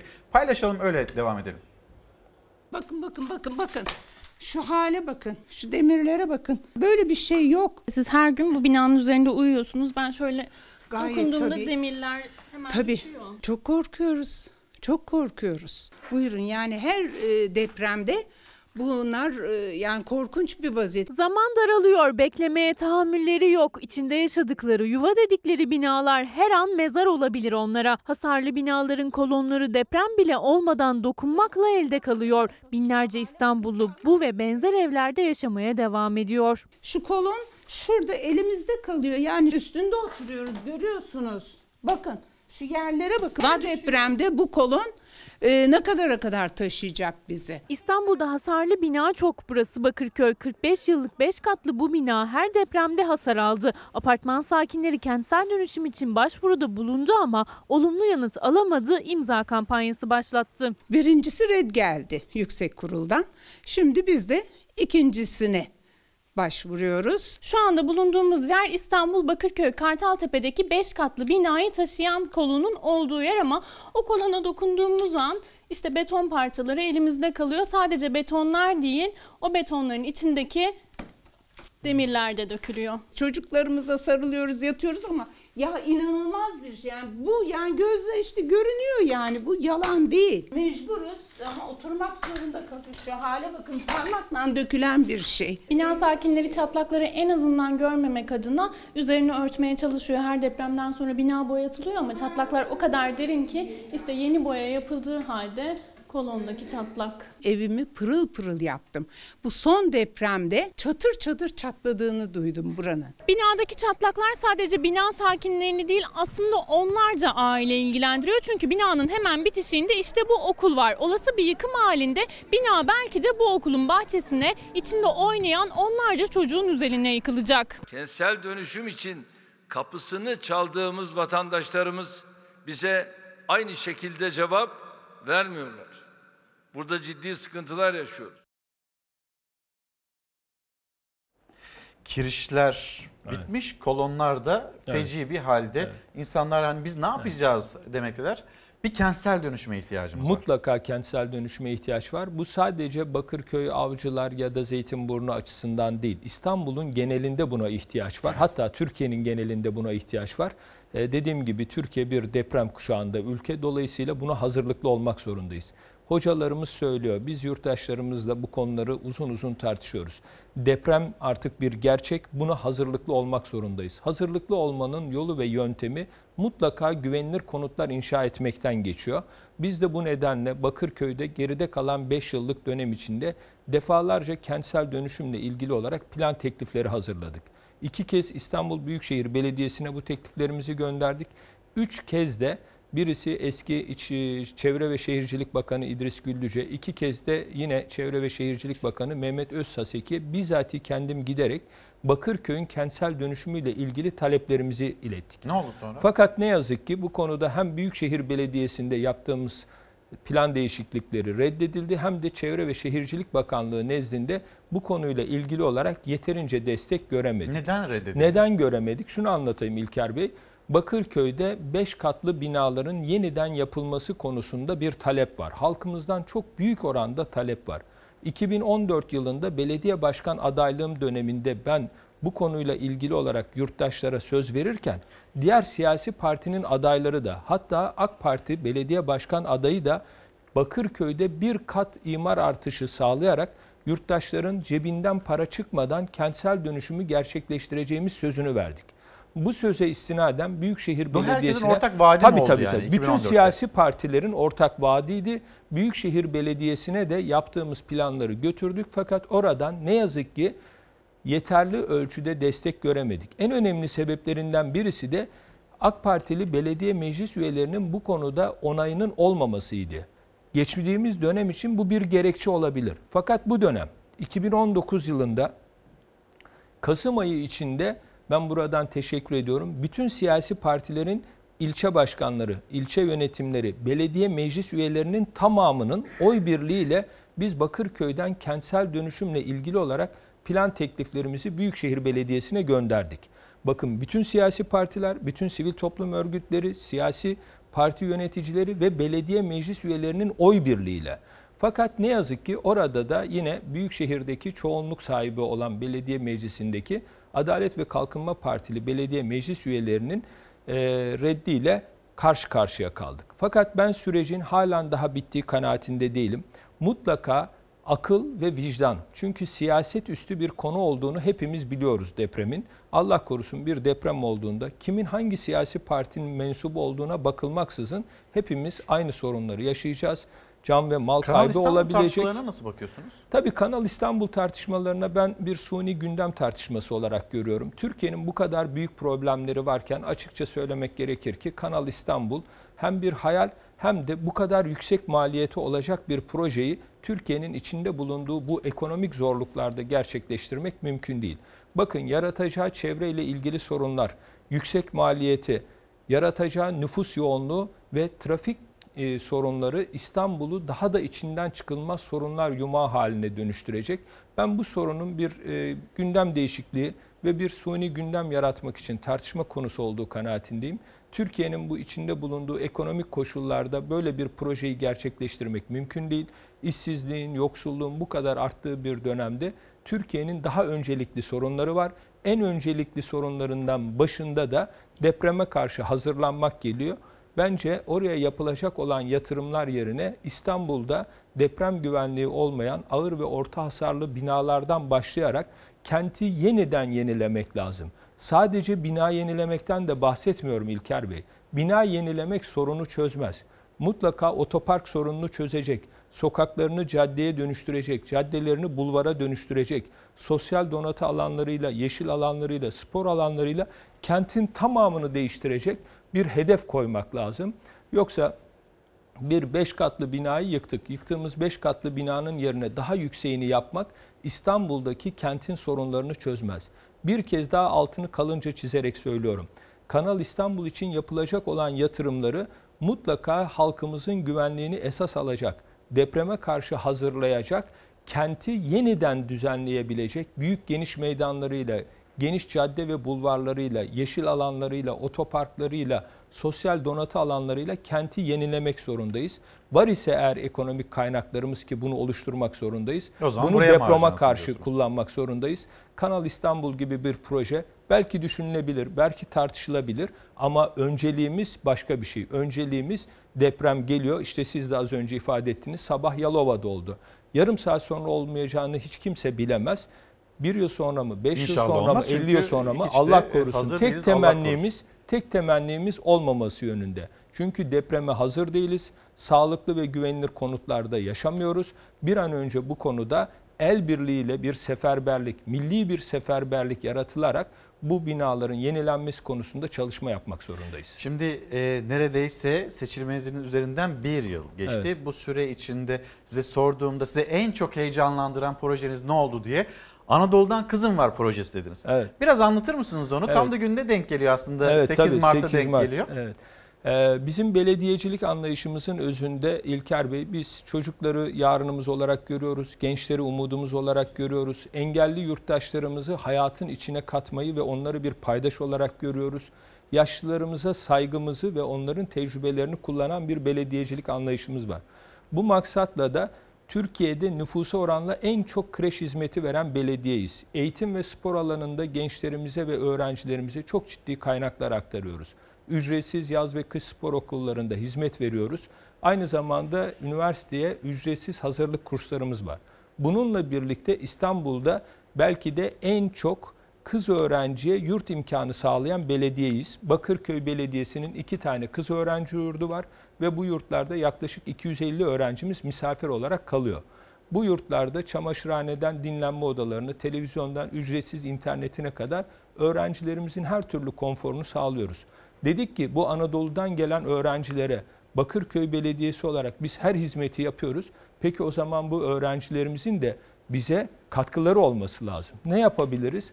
Bakırköy nüfusu yaşlı bir nüfus. Yaklaşık %36'sı emekli nüfus. o zaman biz bu öğrencilerimizi emeklilere, yaşlılara, evinde yalnız yaşayan hanımefendilerle ilişki kurmalarını sağlayalım. Ve bu öğrencilerle Bakırköy'ümüzdeki yaşlıları buluşturduk. Onlarla birlikte Bakırköy'ün... Evlatları oldu yani Tabii tabii tabii. gençler. Tam dediğiniz gibi evlatları oldu. Çocuklarımız sıcak bir yuvaya, o yaşlılarımız da daha enerjik, daha mutlu olabileceği, sosyal hayata birlikte katılabilecekleri yeni bir evlatları oldu. Ee, Bunlar bir arada spor yapıyorlar, yürüyüşe çıkıyorlar, kültür sanat etkinliklerine katılıyorlar, birbiriyle dertleşip hasbihal ediyorlar. Çocuklarımız açısından, Anadolu'dan gelen kızlarımız açısından bir ev sıcaklığı oluyor. Evde yalnız yaşayan yurttaşlarımız açısından da bir can şenliği oluyor. Çok özel bir proje oldu. Çok ciddi bir ciddi bir destek var. Bu anlamda biz bu projeyi daha da geliştirmek, diğer ilçelere ve diğer illere de örnek bir proje olarak sunmak istiyoruz. Çünkü İstanbul'a Anadolu'dan gelen çocuklarımız sadece yurtlarda barınan, sadece üniversite eğitimini alan çocuklarımız olsun değil. Aynı zamanda kent kültürüne ve kent kimliğine de sahip olsunlar istiyoruz. Biz Bakırköy'ümüzde kültür sanat etkinliklerinden faydalanan, konserinden, tiyatrosundan, balesinden, operasından faydalanan çocuklar olsun. Ama aynı zamanda sosyal dayanışmanın gereği olarak da o yaşlılarımızla evinde birlikte sohbet eden ve onları sokağa çıkaran bir etkinlik yapma arzusundayız. Çok sağ olun. Çok teşekkür ederiz. Bakırköy Belediye Başkanı Bülent Kerimoğlu kendisini ağırladık. Bir yandan kentsel dönüşümü konuştuk. Bir yandan da Anadolu'dan Kızım Var projesini. Evet. Size kolaylıklar diliyoruz. Bakırköy'den biz de Esenyurt'a geçiyoruz. Geçmişte hep borcumuz var diyorduk ya. Makam arabamızı aldılar en sonunda. Bu borçların tamamı eski döneme ait. Ayrıca bu borçların tamamına eski dönemlerde icra işlemler başlatılmış.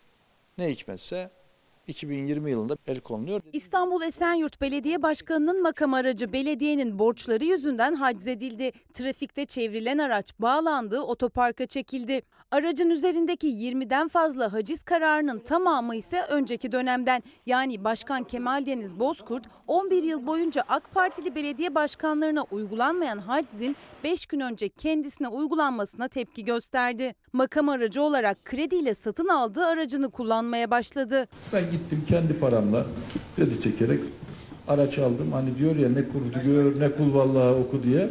E, gereğini yaptık. Burayı kaybedersek Kudüs'ü kaybederiz. Mekke'yi kaybederiz. Bu iddialı sözlerle dikkat çeken eski belediye başkanı yerini CHP'li bir ismi Kemal Deniz Bozkurt'a bıraktı. Son seçimde 2 milyar 186 milyon liralık borç da yeni yönetime kaldı. O borçlar nedeniyle çok sayıda haciz kararı vardı belediyeye ait mallar üzerinde. Müteahhit borcu, kamulaştırmasız el atma borcu, e, vergi borcu, SSK borcu, akaryakıt bile alamaz durumdaydı Esenyurt Belediyesi. Geçen sene yaklaşık e, 120 milyon TL civarında borç ödedik. 120 milyon TL ile biz 10-12 tane okul yapabilirdik. 2006 model 150 bin lira değerindeki makam aracının üstünde de 2009 yılından bu yana haciz vardı. İddiaya göre birkaç kez de çevirmeye takıldı araç ama haciz işlemi uygulanmadı. Yıllardır zaten böyle hacizli bir şekilde kullanılıyormuş. Daha önce alınmayan araç pazartesi günü e, el konularak garaja çekildi. Esenyurt Belediye Başkanı Kemal Deniz Bozkurt kredi çekerek aldığı şahsi aracı makam aracı olarak kullanmaya başladı.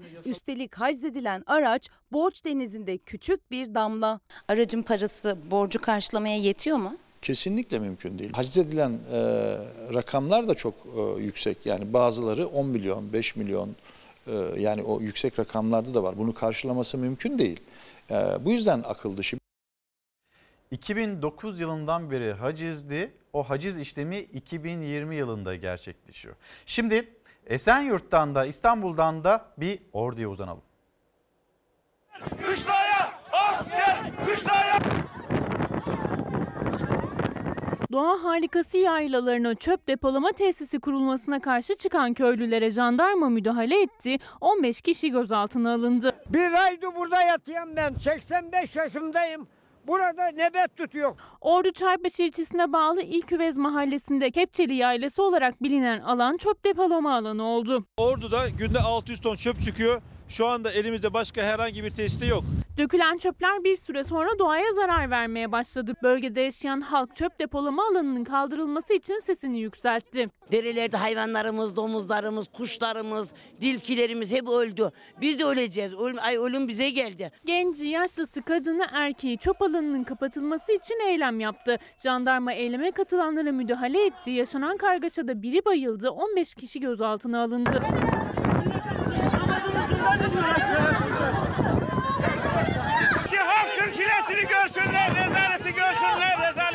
İddiaya göre eyleme katılanları yıldırmak için araçlarına park cezası kesildi. Arabalara ceza yazdılar arkadaşlar, görün şu araçlara. Gözaltına alınanlar ifadelerinin ardından serbest bırakıldı. Yaşananlara tepki gösteren Ordu Çaybaşı halkı bir an önce çöplerin kaldırılmasını ya da çevreye zarar verilmeyecek hale getirilmesini istiyor. Şu başına araçlarımıza ceza yazdılar.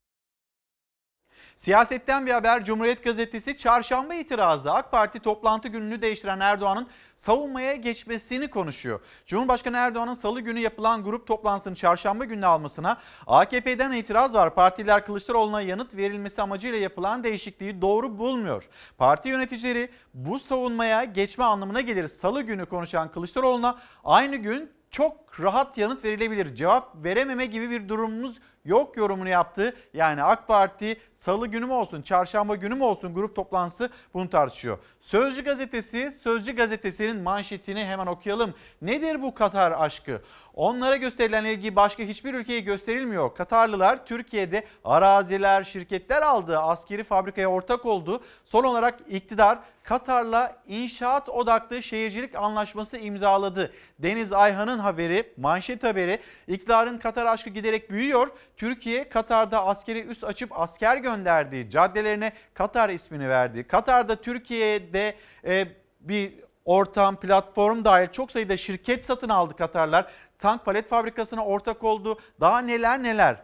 Aşkın son halkası iki ülke arasındaki şehircilik işbirliği anlaşması oldu. Devam edelim. Amerika Suriye'de yeni oyun peşinde. Nedir bu haber? Türkiye ile Rusya'nın İdlib anlaşmasının ardından Amerika'nın yanıtı gecikmedi. Suriye'de PKK, YPG ile işbirliğini sürdüreceğini açıkladı. Zaten bunu açıklamamış olsalardı o işbirliğine halel gelmesin diye ellerinden geleni yapıyorlardı. Malumun ilanı olmuş aslında. Türkiye'ye karşı PKK, YPG kartını tekrar masaya sürdü denilmekte Sözcü gazetesinin haberinde. Ve şimdi de Ordu'dan Burdu'ya gideceğiz. Bir facianın eşiğinden dönüldü. Patlıyor. Eğer ezan fark etmeseydi biz içinde patlasaydık. Gidiyorduk yani. Allah'ım sen yarabbim. Şoförün dikkati olası facianın önüne geçti. Otobüste çıkan yangında üniversite öğrencileri ölümden döndü. Eğer ezan fark etmeseydi biz içinde patlasaydık. Gidiyorduk yani. Allah'ım sen yarabbim. Burdur'da üniversite öğrencileri halk otobüsüyle Mehmet Akif Ersoy yerleşkesine gidiyordu. Araçta 35 öğrenci vardı. Otobüs seyir halindeyken bir anda motor kısmından dumanlar çıkmaya başladı. Dumanları aynadan gören otobüs şoförü aracını hemen sağa çekerek öğrencileri tahliye etti. Kısa sürede yanmaya başlayan otobüsü görenler yangın tüpleriyle alevleri söndürmeye çalıştı. Biz bile fark etmedik arkada olduğumuz halde. Yangın olay yerine gelen itfaiyenin müdahalesiyle söndürüldü. Öğrencileri de indirdik bir sıkıntı yok. Bir sıkıntı yok. Sadece araçta hasar mı var? Önemli değil. Cana gelmiş. Özbekistan vatandaşı Nadira Kadirova ve onun şüpheli ölümü bu gelişmeleri takip etmeyi bırakmıyoruz. Yalvarıyorum lütfen bu dosyanın kapatılmasın lütfen. Bir intihar vakası olup olmadığı yönünde bir takım kuşkularımız var. 23 yaşındaki Nadire Kadirova'nın ölümüyle ilgili takipsizlik kararı verildi ama Cumhuriyet Gazetesi'nde yer alan habere göre silahta intihar ettiği söylenen Kadirova'nın parmak izine rastlanmadı. Polisimize ve savcımıza tüm bildiklerimi, gördüklerimi anlattım. Özbek asıllı 23 yaşındaki Nadire Kadirova 4 yıldır Türkiye'de yaşıyordu. Son 1 yıldır da AK Parti İstanbul Milletvekili Şirin Ünal'ın hasta işine bakıyordu. Ünal'a ait silahtan çıkan mermiyle hayatını kaybetti. Daha kriminal inceleme yapılmadan emniyet intihar açıklaması yaptı ama Kadirova'nın ailesi gibi muhalefetin de aklında soru işaretleri vardı. Ölen Nadia Kadirova'nın elinde ve göğsünde barut izi bulundu mu bulunmadı mı? Evdekilerin tamamının el swapları yani parmak izleri bütün bunlarla ilgili olay yeriyle ilgili ne yapılması gerekiyorsa hepsi yapılır. Olaydan 5 ay sonra savcılık Kadirova'nın intihar ettiğini belirtip soruşturmada takipsizlik kararı verdi. Ama o karar şüpheleri gidermeye yetmedi. Dosyaya giren raporlara göre Kadirova'yı öldüren silah yakın mesafeden ateşlendi. Ama silahta Kadirova'ya ait parmak izi yok. Elinde barut izi de bulunamadı. Olaydan 5 saat sonra yapılan otopsi raporunda da Kadirova'nın ölümünün 3.36 saat önce olabileceği belirtildi. Nadira hayalleri olan bir kızdı. Geleceğe dönük bir takım hayalleri vardı. Dershane yetkilisi olay günü dahi Nadira'yı aramış. Kadirova dosyasında yer alan ve soru işaretlerini artıran raporları Cumhuriyet Gazetesi haber yaptı. Şüphe ortadan kalkmadı başlığıyla. İntihar ettiği söylenen Kadirova'nın elinde neden barut izi yok? Silahta nasıl parmak izi çıkmadı soruları yanıt bekliyor.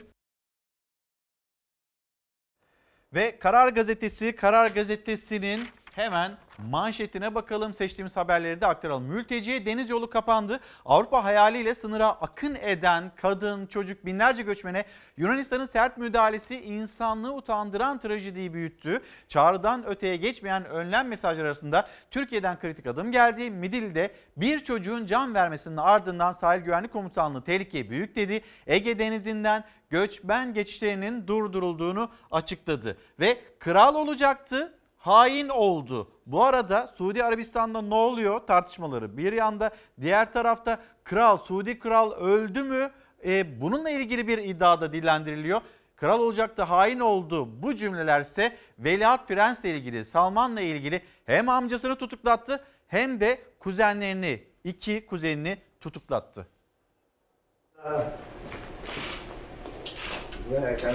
Veliaht Prens Bin Selman darbe girişimi bahanesiyle öz amcası ve eski Veliaht Prens'i tutuklattı. Taht yarışında koltuğunu sağlam aldı. Suudi Arabistan'da dengeler 2 yıl önce değişti. Kral Selman yeğeni Muhammed Bin Naif'in yerine Veliaht Prensliğe oğlu Muhammed Bin Selman'ı getirdi. dollars, three billion dollars, 533. Yeni Veliaht Bin Selman dünya gündemine bir cinayetle geldi. Muhalif gazeteci Cemal Kaşıkçı'nın Suudi Arabistan'ın İstanbul Başkonsolosluğu'nda öldürülmesinin sorumlusu olarak gösterildi. Veliaht Prens bir kez daha gündemde. Bu kez Suudi Kraliyet ailesine yapılan operasyonun kahramanı oldu. Amerikan medyasında yer alan iddiaya göre kraliyet muhafızları Veliaht Prens'in emriyle Kral Selman'ın kardeşi ve iki oğlunu tutukladı.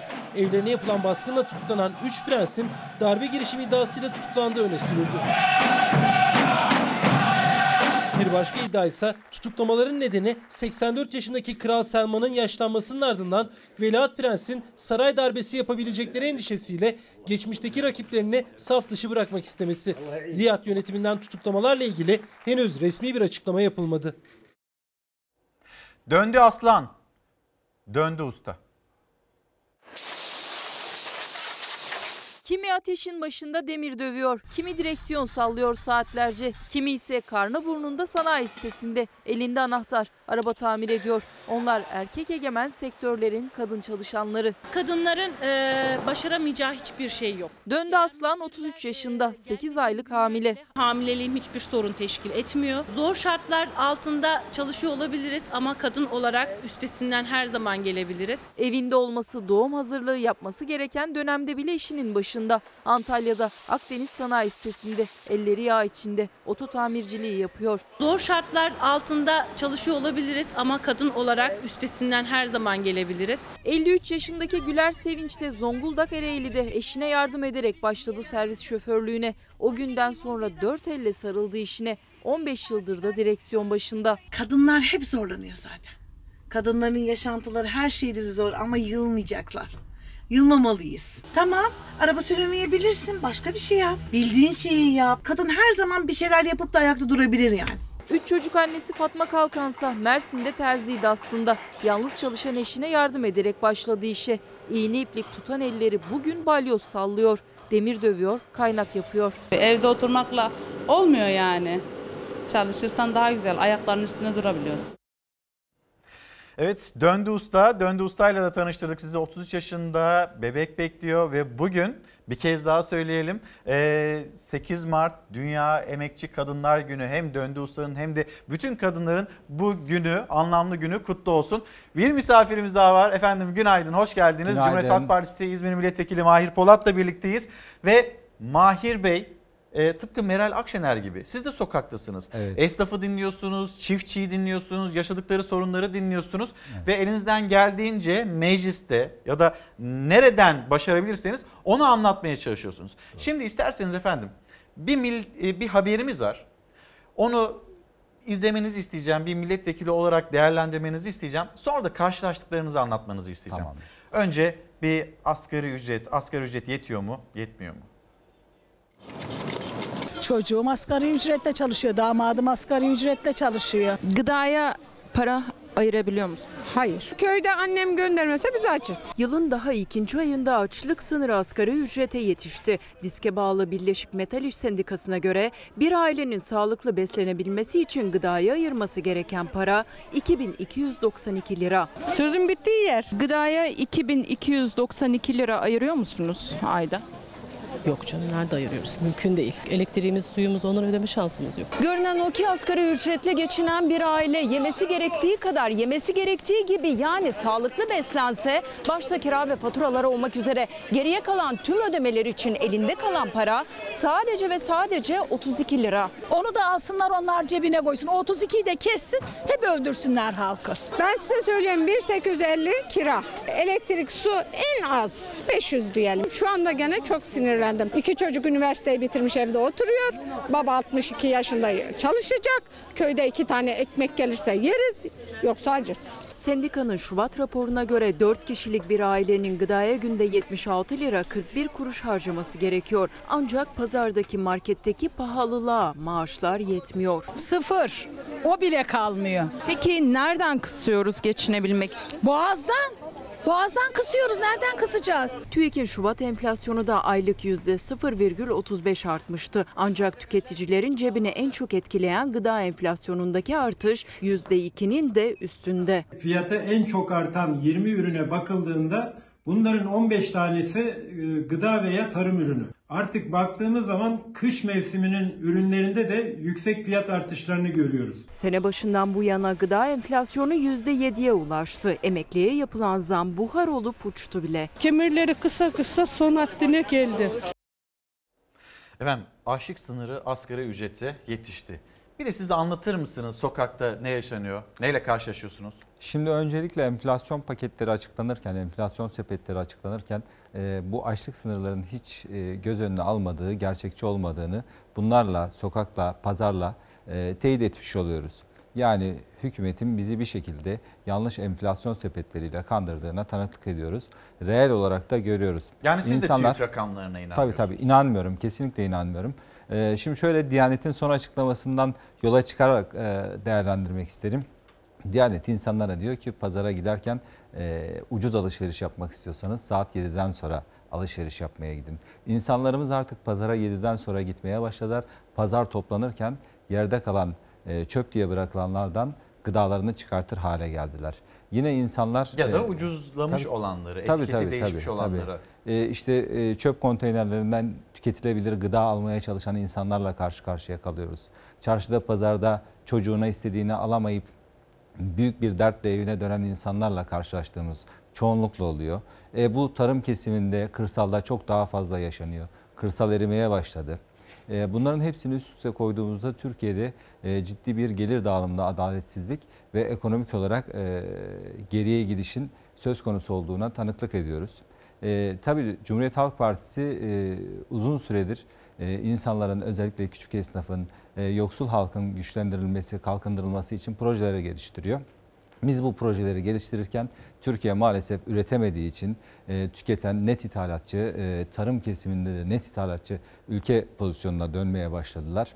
İnsanlar e, gündelik geçimlerini sağlayabilmek için kredi kartlarına başvurmaya başladılar. Bir kredi kartı yetmeyip başka kredi kartlarıyla e, asgari borçlarını geç, e, dönüştürerek, Bugün ödeyerek hangi geçinmeye gazetedeydi? Bugün çalışıyorlar. bir gazetede e, de vardı. Öyle zannediyorum Karar Gazetesi. Ha Karar Gazetesi'nde. Hüseyin sana zahmet bir Karar Gazetesi'nden de gösterelim.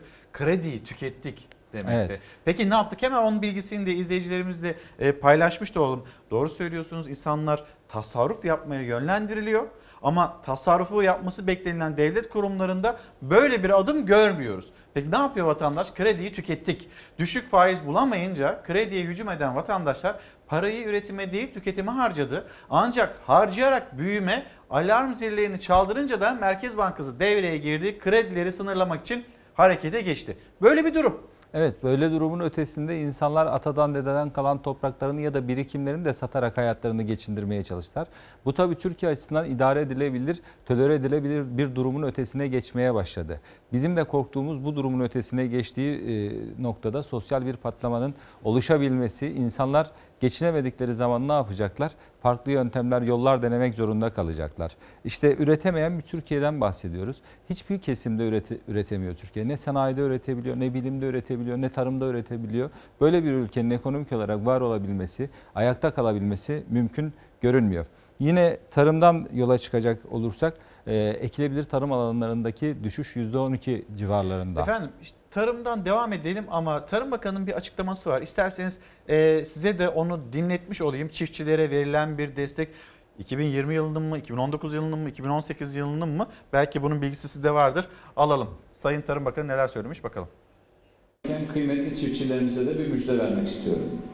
19 ilde 84.420 üreticiye 234 milyon lira yem bitkileri desteği, 81 ilde 51.064 üreticiye 97 milyon lira aracılık desteği ve 11 ilde 125 üreticiye 637 bin lira biyolojik ve biyoteknik mücadele desteği olmak üzere toplamda 331 milyon 637 bin lira tutarındaki tarımsal desteklerimizi bugün saat 18 itibariyle üreticilerimizin hesaplarına yatırmaya başlayacağız. Hayırlı uğurlu olsun. Şimdi efendim siz çiftçisiniz aynı zamanda. Aynı Zeytin zamanda, bahçeniz evet. var. Evet. Fıstık bahçeniz Fıstık var. var, evet. Teşvik alıyor musunuz? Ya şimdi teşvik alıyoruz ama aldığımız teşvikler devede kulak falan da değil. E, ve ne zaman alınacağı belli olmayan, onunla herhangi bir çiftçinin herhangi bir plan yapmasının mümkün olmadığı ya da e, yaraya bir e, derman olacak bir e, şey aldığı yok çiftçilerin. E, bir de zamanı ve yılı belli değil.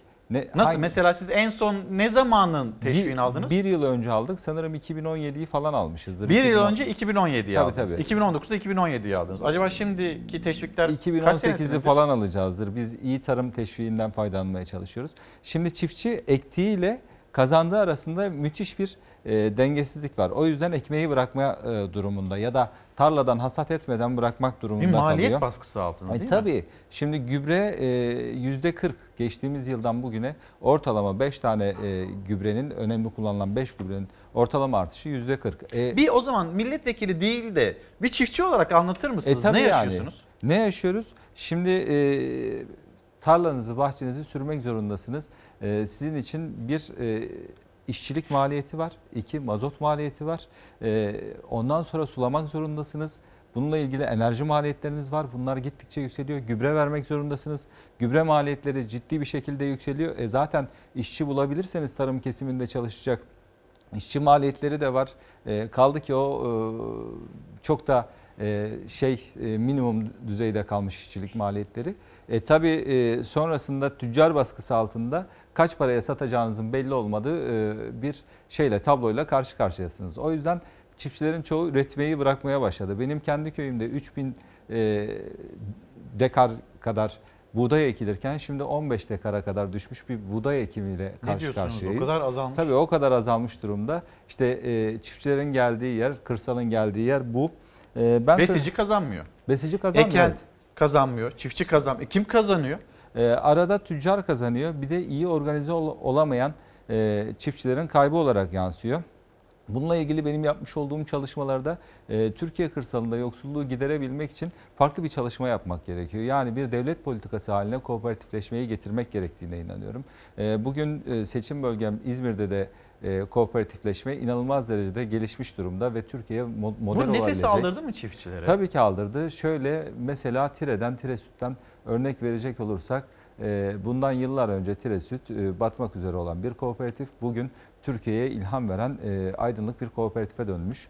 Üreticisinin her şeyini parayla değil sütle alabildiği bir mekanizma kurulmuş ve Tire bölgesi Türkiye açısından önemli bir süt havzası haline dönmüş. Süt sanayinin geliştiği bir bölge haline dönmüş. Burada çiftçinin tek başına ba- e, başaramadığı, organizasyon yapamadığı şeyleri bir araya gelerek yapmasının e, önemli vurgulamak gerekiyor. Zaman Sadece modeller var değil mi? Tabii var. Modeller Ee, var. ister Yeter ki, hani Yapmak uygulansın. isteyelim. Yapmak isteyelim. Ee, İzmir Büyükşehir Belediyesi bunu başardı. Ee, çok farklı modeller var. Mesela ben hep anlatırım bir kayısı çekirdeğinin tekrar meyveye, e, Ödemiş'teki bir kayısı çekirdeğinin Bergama'da meyveye dönüş hikayesini anlatırım.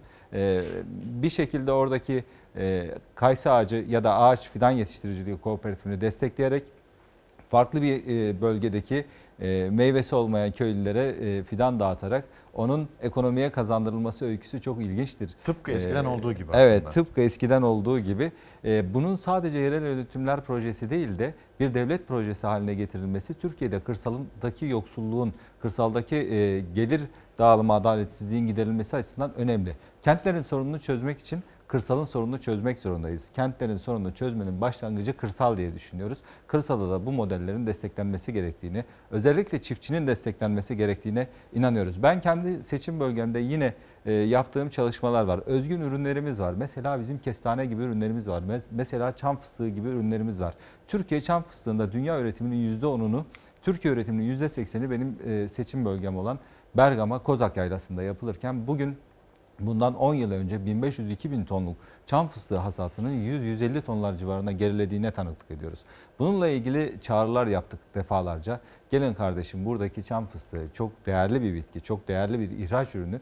Bunun sorunlarını çözelim diye maalesef e, kanun teklifleri verdik. E, hükümet üretmekte göz olmayan insanların buna duyarsız kaldıklarını gördük. Yine o bölgenin e, altın madenleri ve diğer madenler tarafından tarımdan uzaklaştırılıp madencilik sahasına daha kolay, daha ucuz olan, insanların yaşamını tehdit eden e, noktalara doğru sürüklendiğine tanıklık ediyoruz ve buradan çağrı yapıyoruz. Bergama Kozak Yaylası'nı yaşatmak zorundayız diyoruz. Yerin altı değil, yerin üstü üstü bizim için kıymetli. kıymetli. Yine aynı şekilde mesela e, Türkiye'de e, insanlarımız bilmezler. Dünyanın en güzel incirleri Tire'de, Başköy'de yetişir. E, mineral değeri ve nefaseti olarak e, dünyada birincidir. İkincisi de e, Amerika, Kaliforniya'dadır. Bu incirin e, çubukları çalınarak götürülmüş bir e, şeydir, üretilmiş. Fakat mineral değeri bizimkisi gibi değil. Orayı da jeotermale maalesef boğduracaktık. Bir mücadele sonucunda kazandık. Aynı tehditler devam ediyor tıpkı Aydın'da olduğu gibi. Efendim çok teşekkür ediyoruz. Sadece bir milletvekili olarak değil aynı zamanda çiftçi olarak konuştunuz. Çiftçinin sorularını anlattınız. İzmir Milletvekili Cumhuriyet Halk Partisi Mahir Polat. Kendisine teşekkür ediyoruz. Bir mola döndüğümüzde koronavirüs konuşacağız. Efendim bir kez daha günaydın. Çalar Saat hafta sonu devam ediyor. Bir misafirimiz daha var ve kendisiyle doçent doktor Oytun Erbaş'la koronavirüsü konuşacağız. Yani biz bu virüsü abartıyor muyuz? Hafife mi, hafife mi alıyoruz? Ne yapıyoruz? Nasıl korunmamız gerekiyor? Nereden çıktı? Nasıl kurtulacağız? Her yeri sardı bize nasıl gelmedi? Hepsini konuşacağız sizinle. Ama önce bir hava durumu diyelim. Bahar havasını andıran bir cumartesinin ardından yine parçalı bulutlu ve güneşli bir pazar gününe uyanıyor Türkiye. Ama yurdun batısı öğleden sonra artan bulutlarla hatta hafif yağış geçişleriyle devam edebilir güne. Çünkü bu akşamdan sonra Marmara ve Ege'ye şiddetli yağış geliyor. Akla ilk gelense elbette sınırdaki sığınmacıların yaşadıkları zorluklara bir de yağmur eklenip eklenmeyeceği oluyor. Meteoroloji yağmur uyarısını özellikle Edirne ve çevresi için yaptı. Bu bölge hariç Marmara parçalı bulutlu geçecek. Ülkenin batı ucu hariç yurdun neredeyse tamamı zaman zaman bulut geçişleri olsa da çoğunlukla güneşli olacak bugün. Orta ve Doğu Karadeniz ise sabah saatlerinde sis ve puslu. Bugün hava sıcaklığı kuzey ve iç kesimlerde 2 ila 4 derece artacak. Diğer bölgelerde önemli bir değişiklik yok. Ege Denizi'nde ise fırtına bekleniyor. Önümüzdeki hafta batıdan giriş yapan yağmur yavaş yavaş ilerleyecek. Salı günü İç Anadolu, Orta Akdeniz ve Orta Karadeniz'e kadar ulaşacak. Yurdun batı yarısı haftanın ilk iki günü yoğun yağış alacak. Ama çarşamba günü tüm yurda bahar havası geri dönüyor. Memleketin havası bu. Bu havalar insanı hasta yapar mı? Bu koronavirüs bize bulaşır mı? Başlayalım hocam bu nereden çıktı? Şimdi koronavirüs e, esasında korona e, 2002'deki SARS virüsüyle hemen hemen aynı virüstür. E, İkisi de koronadır. Bir de Arabistan'a salgın yapan MERS vardı hatırlarsanız. Bunların hepsi aynı tip koronavirüslerdir. E, Çin'den e, çıkmış virüsler. Neden peki Çin? Şimdi burada en önemli faktör ne yazık ki hayvan pazarlarıdır. Biz bu virüslere zoonoz adı veriyoruz. Zu, zoonoz şu demek. Hayvan hastalıklarının insana atlamasına zoonoz adı verilir. Örneğin brusella halk arasında peynir hastalığı diye bilinen hastalık bir zoonozdur. Örneğin at vebası diye bildiğimiz ruam hastalığı. Ee, insana atlarsa bunun adı zoonozdur. Ee, bunları çeşitlendirebiliriz. Bu da e, peki nasıl bulaştı? Çin'de 20 bine yakın hayvan pazarı vardı. 20 bin hayvan pazarında Çinliler 1960'lardan sonra yaşadıkları bu e, kıtlıktan sonra bir politika olarak protein kaynağı almak için vahşi hayatı e, evcilleştirip onları yemek olarak kullanma alışkanlığı edinmişler. Bunlar her şeyi yiyorlar. Yani işte kirpiden tutun da karınca yiyene, karınca yiyenden mis kedisine biliyorsunuz SARS'da mis kedilerinden bulaşmıştı. Şimdi tavuk pazarları var mesela. Şehrin içerisinde tavuk var yüzlerce. Siz beğeniyorsunuz tavuğu hemen orada tavuğu kesiyor size paketliyor veriyor. Tabii ki canlı hayvanın şehir içinde olması şunu getirdi. E, hayvanlarda binlerce virüs barındırıyorlar. Peki bu virüsler ne olabilir? Virüsler çoğaldıkça mutasyonlar geçirirler. Normalde bir virüs sizi atlamayabilir hayvandan ama öyle bir mutasyon geçirir ki şans eseri size tutunabilecek bir özellik kazanır. Alın size. Size bir kişiye tutundu mu buna sıfırıncı vaka diyoruz biz. Evet. Sana tutunduğu anda bitti artık. Bir insana tutunduysa senden bana, bandan ona yüzlerce, binlerce insana yayılabilir. Onun için önemli olan sıfırıncı vaka.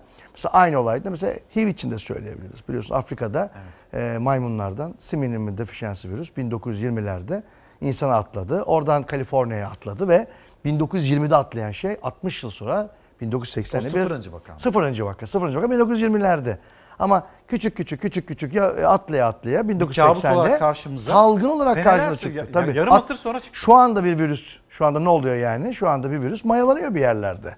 Yani belki de virüsün adı Nijer- Koronadan bahsetmiyorsun. Başka bir virüs. Belki Nijer şu anda mesela Lassa ateşi mesela. Lassa ateşi Nijerya bölgesinde biliyorsunuz Nijerya'da Ebola da orada ortaya çıkmıştı. Bunlar dünyanın virüs kuşakları. Neresi bunlar? Üç virüs kuşağı var. Bir tanesi e, Amerika, e, Güney Amerika. Yani Amazon bölgesi. Evet. İkinci bölge Afrika. Üçüncü bölgede Malezya, Avustralya, Çin bölgesi. Buralar ekvator kuşağıdır ve nemli bölgelerdir buralar. Virüsler nemli bölgelere bayılırlar. Yani biliyoruz kuru yerde virüs yaşayamaz. Bu bölgeler şu anda burada virüsler bekliyor binlerce. Hatta bazı şu anda sıfırıncı vakayı yaptı. Atlamaya başladı mesela. Las ateşi de mesela şu anda e, Nijerya'da sorun. E, sıçanlardan bulaşıyor. Mesela orada şu anda yine ölümler var. Aynı e, şey gibi bu da e, Ebola gibi çok e, saldırgan vahşi bir virüs. Yani biz bunu hep karşılaşacağız. Bu korona bence iyisi bu. Korona bence en iyi, iyisi dediğiniz 3000'den fazla insan hayatını bir şey size söyleyeyim mi? Ölüm oranı %2.3. Öyle virüsler var ki %70-80. Bir de şimdi koronada şöyle bir şey var. Koronada bulaşıcılık hava yoluyla. İşte öksürük yapıyor, aksırık yapıyor. Bazı virüslerde bırakın hava yolunu hastaya değmeniz yeterli. Yani hasta karşınızdaydı.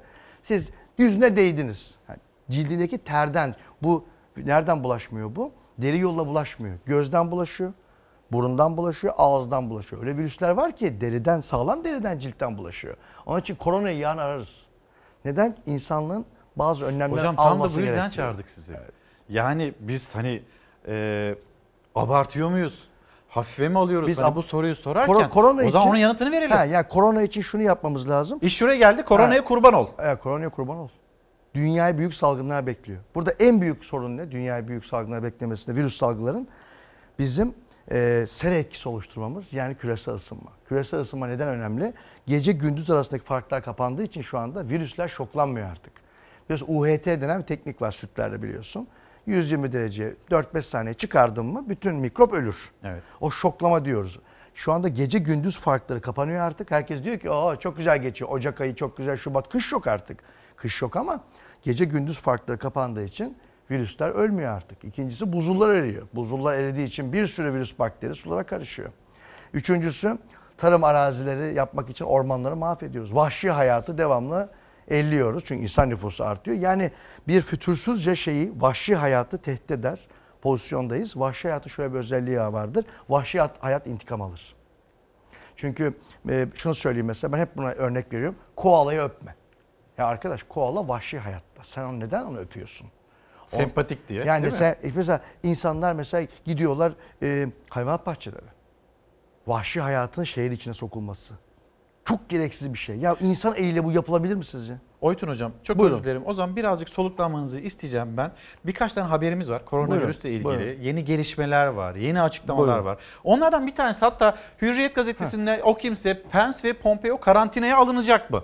Dünyayı kasıp kavuran koronavirüs paniği Beyaz Saray'a uzandı. ABD Başkanı Yardımcısı Pence ve Dışişleri Bakanı Pompeo'nun katıldığı bir konferansta yer alan iki kişiye koronavirüs teşhisi konuldu. Bu da Pence ve Pompeo karantinaya alınacak mı sorusunu gündeme getirdi. Şimdi onlar karantinaya alırsa Trump'ın da karantinaya alınması e, gerekecek gibi bir tablo da ortaya çıkar mı? Mental olarak belki Trump'ın karantinaya alınması gerekebilir ama şimdi koronavirüs nedeniyle de alınmalı mı? Böyle bir durum. Şimdi şöyle e, koronavirüsün e, bir kere enfeksiyon yaptığı dönem öksürüğün olduğu dönemdir. Siz kaptıktan sonra eğer öksürüğünüz ne kadar fazlaysa çevreye o kadar fazla yayarsınız. Ve bu hemen bu öksürükle de birdenbire atlamaz bu. Yani bir metreden bir atlayan sıçrayan bir virüs değil bu. Onun için yani bu kadar böyle şeye de gerek yok. Ee, Biraz bunlar da bence biraz artık bu işin asparagası olmaya başladı. Medya da bence bunu seviyor. Biraz da bunu herhalde bir basın yayın e, şey olarak bir dönesi olarak kullanılıyor herhalde. Netleştirmiş olduk. Şimdi dünyadaki son duruma birlikte bakalım. Koronavirüslerin çok çok çeşitleri var. Ama insanlarda olan çeşitleri zaten korkulacak bir şey değildir. İstanbul Yedikule Göğüs Hastalıkları Hastanesi'nde koronavirüsü kapan bir hastanın olduğu iddiası endişe yarattı. Hastanın tahlil sonucu sosyal medyada paylaşıldı.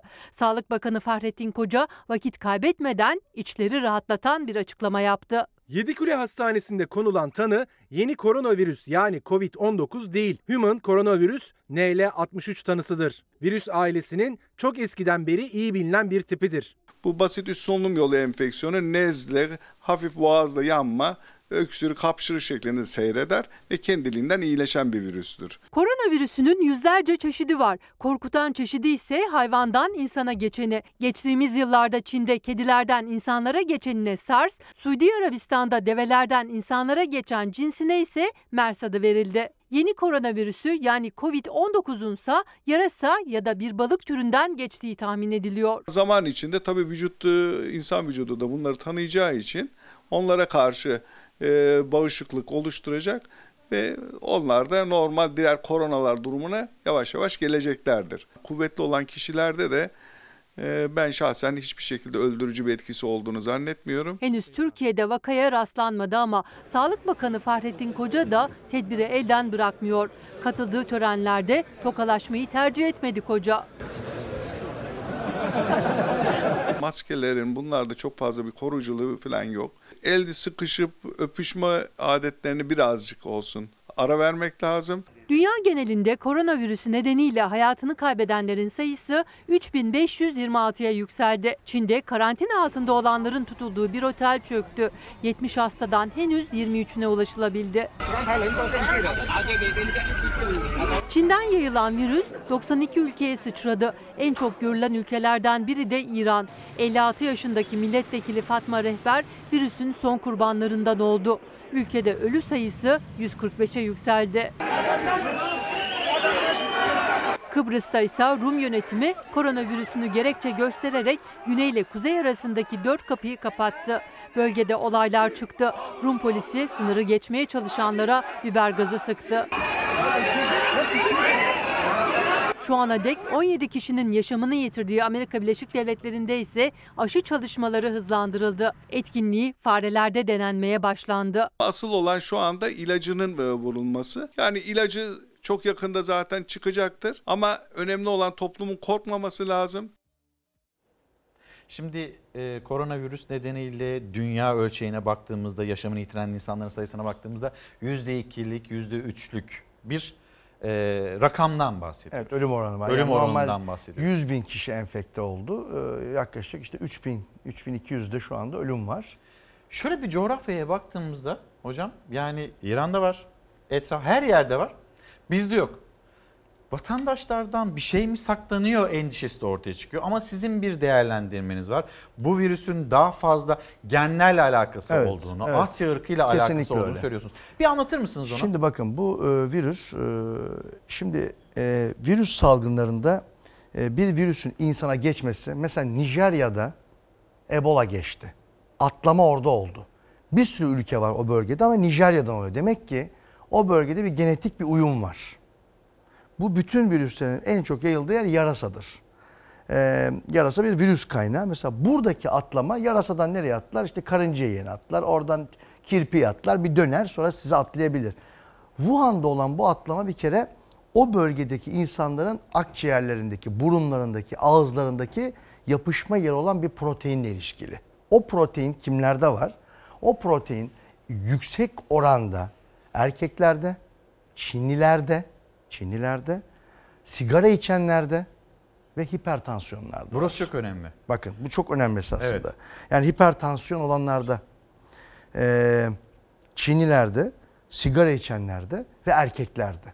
O zaman en yoğun yakalanma bunlarda oldu. En çok ölüm de bunlarda oldu zaten. Peki diğer ırklara baktığımızda genetik farklılıklar olduğunu görüyoruz. Yani beyaz ırkta ve siyah ırkta bu yapışma yerlerinin bu kadar yoğun olmadığını görüyoruz. Bak şimdi Ebola Nijerya'dan çıktı. Evet. Uçakla yayıldı ama Avrupa'da salgın yapmadı. Peki Avrupa'da salgın yapmadı. Neden Afrika'da kırdı geçirdi? Çünkü o bölgedeki genetik potansiyeli olan insanlar tutuldu. Bize kuş gribi geldi mesela bir aile bireyleri etkilendi zamanında sonra durdu. Demek ki genetik patern burada çok önemli. Bakın bütün enfeksiyonlarda bazısı brusella olur atlatır. Hiçbir şey olmamış ki. Bazısı brusella olur yamulur. Genetik patern çok önemlidir. Bakın Türkiye'de... Biz burada şanslıyız o zaman. Burada şanslıyız. Bak şimdi 0-10 yaş çocuklar influenza'dan ölür. Koronada hiç etkilenmiyorlar. Yani 0-10 yaş çocuklar, kreş çocuklar, ilkokul çocukları. Evet. Korona kapsalar bile hiçbir şey olmuyor. Bu ne demek? Her virüsün etkileyeceği genetik paternler farklıdır. Koronadan biz bu sefer SARS'da da etkilenmemiştik. SARS'la koronanın, yeni koronanın, novel korona yani Wuhan koronasının akciğerde tutunduğu yer aynı olduğu için SARS'la bir karikatürizasyon çiziyor. Yani SARS bunun küçük bir karikatürü. Onun için tarih tekerrürdür. SARS'da etkilenmedik biz burada Ama bu etkilenmeyeceğimiz anlamına gelmez ama etkilenmedik. Bu bize şöyle bir şey veriyor. Demek ki buralarda etkilenme olsa bile kat ve kat az olacaktır demektir. Şimdi e, devam edelim gazetelerden. Evet. Biz nasıl önlem alıyoruz onu da konuşalım. Bu arada hani Fransa'da bir e, vatandaş, Türk vatandaşı Evet. hayatını kaybetti. Sizin tezinizi çürütüyor mu bu? Gen Çürütür mü tezinizi çürütüyor Burada mu? en büyük hata şu. Bakın bir virüs sizde enfeksiyon yapması için 10 bin tane, 100 bin tane atlaması lazım. Ama ben 1 milyon tane atlattırırsam hiç ırk cinsiyet dinlemez. yani. Bu neye benziyor biliyor musun? HIV de böyle. Enjektörden bulaşmaz battığı zaman. Ama ucunda kan olsun bulaşır. Bir ünite kan ver bulaşmaması ihtimali yok. O zaman aldığın virüs önemli. Evet. Sen şimdi hasta insanlara bak İran hatası bu. İran SARS'da etkilenmemişti. Sakladı mı İran? İran hayır şunu yaptı. İran karantina önlemleri yeteri kadar almadı. Şimdi İran'da olay oldu değil mi? Gümbür gümbür öksüren zatürreli insanlar var. Onları karantinaya alıp tecrit etseydi bulaşmayı önlerdi. Her ülke için geçerli bu. Öksüreni toplumdan çekeceksin. Yoksa öksürttürürsen Türk değil ne olsa hiçbir şey önemli değil burada Biz bu süreci yalnız güzel götürdük. E tabi. Milli Eğitim Bakanlığı'nın dezenfekte Hepsi, hepsi. çalışması, Sağlık Bakanlığı da, kapılarda Milli Sağlık Eğitim Bakanlığı'nın Bakanlığı. çalışması. Bak, at vebası, ruam. İnsana zor atlar. Peki 10 tane atın içinde yaşarsan sana atlar mı? Atlar öyle bir atlar Hem ki. de ne atlar? He, ondan sonra at vebasından bütün İstanbul kırılır valla. Onun için buradan şunu anlamak lazım. Hani bazen beni eleştiriyor hani bir Türk ölmeyecekti. Ne alakası var kardeşim? Fransa'da bir virüs salgını çıktı. O virüs salgından da araya kim girdi? Tabii ki eee, tabii ki etkilenir yani böyle bir şey olabilir mi? Virüsle mücadelemiz dünyaya örnek oldu. Türkiye zamanında tedbir aldı. Henüz koronavirüs vakasına rastlanmadı. Bu başarı dünyanın dikkatini çekti. 26 ülkede. Çok doğru. Hani biz Süper ne bir haber. yapacağız diye. Harika. Neden? Biz bak uçaklarda mesela en basit şey çamaşır suyuyla silmek. Şimdi bunu herkes önerdi. Ben de önerdim. Biz daha Ocak ayında daha millet haberi yokken biz çıktık dedik ki arkadaş evleri süpürün falan. İşte neyle süpürün işte çamaşır suyu. Çünkü çamaşır suyu virüslerde en öldürücü şey. Hala çalışıyor yani. Biz temizliği iyi biliyoruz. Okulları temizledik, uçakları temizledik. Arkasından mesela şey önerdik. Biz zaten ağız boğaz temizliği çok önemli. Çünkü virüsün Oraya gelelim. ilk Ne tutunduğu yapacağız? yer.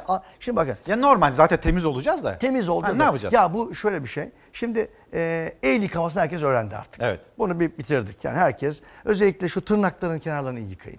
En çok virüsün, bakterinin barındığı yer tırnak kenarları. Buralar nemli yerler. Onun için tırnaklarınızı şöyle sürterek yıkadınız. içlerini yıkadınız. Ellerinizi 20 saniye, 25 saniye yıkadıktan sonra ağız ve burnu mutlaka yıkayın, çalkalayın. Ağzı bir çalkala. Neden? Virüsün ilk tutunduğu yer neresi? Dil ağız. İki, burun. E çok kolay yerler. Hemen virüs hot diye içeri girmiyor ki. Önce bir çoğalıyor falan. Hemen akciğere inmiyor. Eve geldin. Bir burnuna şöyle sümkür güzelce. Burnuna su verip, ağzına su verip çalkala bir. Bir de güzelce bir yüzünü yıka. Neden? Çünkü yüzünde de kolonize olacak virüs. E bitti. İşte bunları Bitti. yaptın işte. Harika. Gün içinde bunu yap ama önce elleri yıka. E peki hocam sabun su yok. Kolonya. Türkiye'nin en büyük alışkanlığı. Şimdi mesela İngiliz kolonya bilmez. Ama biz evlerimizde %80'lik kolonya var. Kolonyada hiçbir virüs dayanamaz. Bir virüs e, kolonyada ölmüyor kuduz. Onun dışında bütün virüsler ölür. Bir de kolonya. Mesela metrobüsten çıktın hemen bir kolonya. Şöyle güzel bir 15-20 saat bitti işte. Yani belki de bizim e, sosyal alışkanlıklarımız. Mesela biz hep eve misafir gelince kolonya ikram ederiz. Bak Doğru. ne kadar güzel bir şeymiş bu. Dışarıdan gelen bir insana bir genel bir hijyen vermek. Harikaymış yani. Demek ki bizim kültürümüzde temizlik bir kültürü. Yani biz gerçekten de şu dünyaya bir örnektir. Hem ben şunu düşünüyorum. Türkiye gelmesinin iki sebebi var. Bir, çok iyi mücadele ediyoruz, önlem alıyoruz. İki, genetik kökenlerimizde de e, şanslıyız. Harika. Geleneklerimizden dolayı şanslıyız. Evet, şanslıyız. Genetiğimizden dolayı Evet, şanslıyız. Her türlü şanslıyız. Yani, İyi bari yani. İyi yani evet. Ama siz so- başka virüslere de hazırlanmamız gerekiyor Tabii diyorsunuz. bu, O- bu koronaya şey. şanslıyız. O başka virüs bilemem. Devam edelim şimdi. Türk Gün Gazetesi'nden okumuştuk haberi. Sıradaki haberimiz Akşam Gazetesi ve nedir o haber? Korku virüsüne operasyon. Emniyet sosyal medyada koronavirüs e, Türkiye'de yalanını yayanlara karşı harekete geçti. Böyle bir hani sanal devriye faaliyete başlatılmış. Önlemler alınıyor. Bir haberimizi izleyelim öyle devam edelim Tabii hocam. buyurun. Siz de baktınız mı maskeye? Baktım 35 lira diyor. Kutusu mu? Kaç tanesi o? Tanesi 35 lira. Tanesi. Evet. Ne düşünüyorsunuz peki? E, mecburi alacağız. Başka çare yok. Koronavirüsü salgını nedeniyle 5 katına çıktı maske fiyatları. Bakanlıklar devreye girdi. Kara borsaya karşı düğmeye basıldı. 25-30 liraya satarken şu an 20 125 liradan satmak zorunda kalıyorum. Çünkü benim alışım 110 liraya çıktı. 120 diyorlar, 150 diyorlar. Net fırsat fırsat diyor, ne yaparsa kar diyor. Türkiye'deki ihtiyacın kat kat üstünde aslında bir kurulu kapasitemiz var. Vatandaşlarımızı lütfen gönülleri müsterih olsun. Biz bu konuda bir kara borsa oluşmasına asla müsaade etmeyeceğiz. Sanayi Bakanı Mustafa Varank üretimde sıkıntı olmadığının altını çizdi. Ticaret Bakanlığı da maske, eldiven gibi koruyucu ürünlerin ihracatına ön izin şartı getirdi. Buradan 5 bin, oradan 10 bin, diğer taraftan diyelim ne kadar çıkarsa 1 milyon adete ulaşsak göndereceğiz. E, bu sektörle alakası olmayan emlakçısından tutun suyuculuğuna kadar, dış ticaretine kadar otomatikman bu ne oluyor? Bir talep yoğunluğu olduğu için e, biz şu maskeyi örnek gösteriyorum 5 liraya alırken şu an biz 150 liraya alıyoruz. Maskeye talep artınca maske satanların sayısı da arttı. Medikalcilere göre fiyatlardaki kontrolsüz artışın sebebi de herkesin maske satmaya başlamış olması. Örneğin burası bir berber ve özellikle Arap müşterilerine maskeleri tek tek satıyor. Yani ister istemez biz de faydalanmak istedik. Yani bir bulundurmak için aldık. 3 katlı maske dediğimiz maske bu. E, Bunların normal satışları 50 tanesi 25-30 lirayken şu anda 120 liraya satılıyor. Ben kanser hastasıyım. Maske alacağım. Tanesi 40 lira. Kendimi koruduğum zaman eşimi korumam lazım. E, 80 lira. 80 lira acaba cebimde para var mı 80 lira? Uzmanlar maskeyi herkesin takmasına gerek olmadığını, sadece risk grubundakilerin hassas olması gerektiğini vurguluyor. Zaten tek tedbir de maske değil. Türk Hava Yolları uçakların nasıl dezenfekte edildiğini paylaştı. İstanbul Büyükşehir Belediyesi de mobil hijyen filosu oluşturdu. Dezenfekte yapılacak alanlarda mesai içi, mesai sonu ya da hafta sonu vardiya usulüyle çalışıyor olacaklar. Belediyenin sorumluluk alanları bu araçlarla temizlenecek. Metrobüs duraklarına da yolcuların kullanması için ücretsiz dezenfektanlar konuldu ama cihazlar kırıldı. Belediye emniyete şikayette bulundu. Cihazları kıranların kimliğinin belirlenmesi için çalışma başlatıldı. Virüsten korunma filolarımızı gördünüz. Harika. Gözünüz kör olmasın. Türkiye Gazetesi'nin manşeti. Vurguncu virüsten beter. Fırsatçıların merdiven altında ürettiği dezenfektan jeller gözle temas edince körlüğe yol açıyor. Hadi bakalım bir de bu var. Ya işte e, yani ne dilenebilir şimdi bu e, artık... Ben biliyorum devamını nasıl getireceğinizi getirmeyin. Maskeyi söyleyin. Maskeye gerek yok. Çünkü e, virüs çok küçük bir şey maskeden geçebilir. Maske korumaz sizi. Bir ikinci sorun ellerinizi sürekli maske oynamak istersiniz. Evet. Ellerinizi, pis ellerinizi ağzınıza, yüzünüze götürürsünüz. Bir diğer faktör de nefes aldıkça nemlenir. Nemlendikçe de virüsün yapışmasını hızlandırır. Maske bırakın sizi korumayı, enfeksiyon riskinizi arttırır. Şimdi hava alanında karşılaşıyoruz. Ee, ne bileyim e, kalabalığın olduğu yerde karşılaşıyoruz. Maske takanlar, maske takmayanlar, maske takanlar maske takmayanlardan tedirgin oluyor. Ya kim takacak o zaman? Hani Maske Ha, bir salgın durumunda. Çin'de neden taktırıldı? O kadar çok vaka var ki. Çünkü hasta olanlara taktırıldı ki öksürükle virüsü, partikülleri saçmasın diye. Onun için e, takması gereken insanlar hastalara taktırıyoruz. Neden? Toplumdaki normal, sağlıklı insanları enfekte etmesinler diye. Onun için takması gereken sağlıklılar değil, hasta insanlar takabilirler. Çin ondan bunu taktırdı. Şu anda bizim maskeye ihtiyacımız yok. Temiz hava daha yeterli ve daha iyi her zaman. Çünkü virüs nerede kolonize oluyor? Virüs kapalı ortamda, nemli ortamda e, partiküller içerisinde, yani tükrük, sümük partiküller içerisinde kolonize oluyor. Onun için böyle bir şeye gerek yok. Maskeye gerek yok. Bunu yüz bin defa söyledim ben her yerde. Bir daha söyleyin. Ya ben bunu yüz bin defa tekrar söyleyeyim. Maskeye gerek yok. Maske korumaz. Bunu ben tekrar söyleyeyim. Ama yine Maskeye de gerek yok. ama so- takıyor insanlar. Neden? Psikojenik o. İçi rahat oluyor. Onu takıyor ya oh diyor tamam korundum. Bir de şimdi bakın çok ilginç bir şey var. İnsanda ben onu da size söyleyeyim.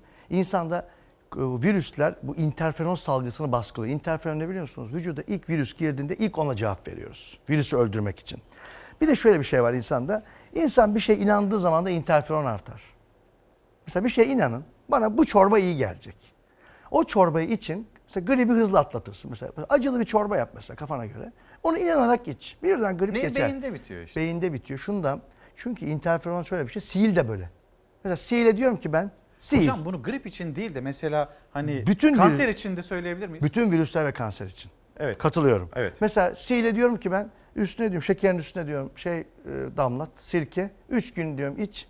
Üçüncü gün diyorum ama sirke damlatmadan iç. Dikkat et diyorum Önce bak. zihnimizi tedavi ediyoruz. Bunu bir yaptığı zaman inandığı zaman sihir geçiyor. Para bağlı inandır geçer. İnterferon salgısı. Onun için esasında bir şey inanarak yaptığın zaman. Mesela şu eli yıkamak mesela diyorsun ya ellerimi yıkayacağım ve virüsten korunacağım. İnterferon salgısı kat ve kat artıyor. Çok ilginç bir şey bu ya. Onun için inanarak elini yıkamak çok değerli bir şeydir.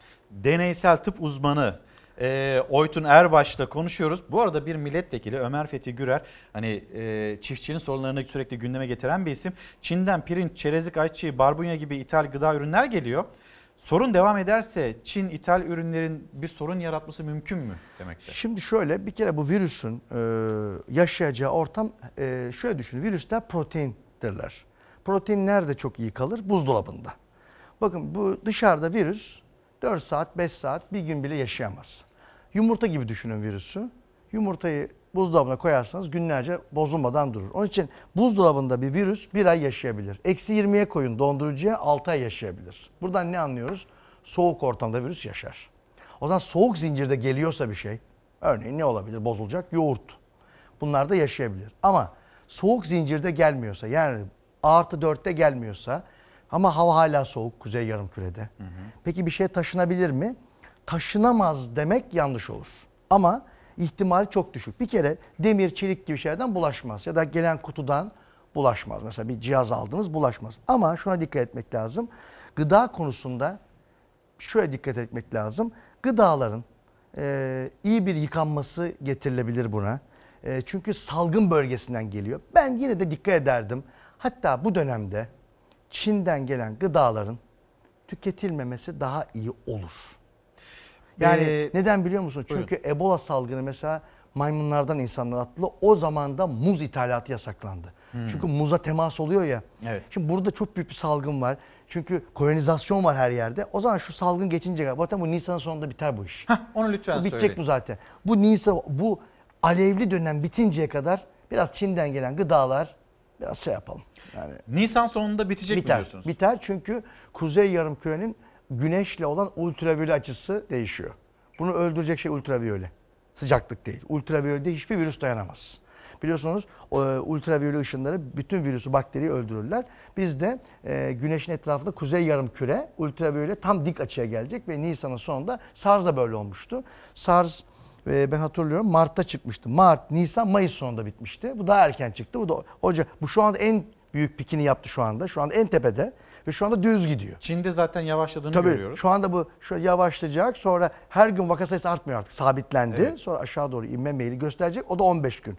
Mart'ın 15'inden sonra Çin'de aşağı doğru gitme eğilimi Bir aşı gösterir. deniliyordu. Aşı SARS'da 13 yıl oldu bulunamadı. 13 yıl geçti 13 öyle yıl. bir aşı Bu da çıkmadı. öyle. Bu da öyle. Aşı hemen kolay bir şey değil. He, çok büyük salgın olursa bir fason aşı çıkarılabilir. Hani böyle alelacele yapılmış. O da tam korumaz. Ama %50'yi koruyabilir belki.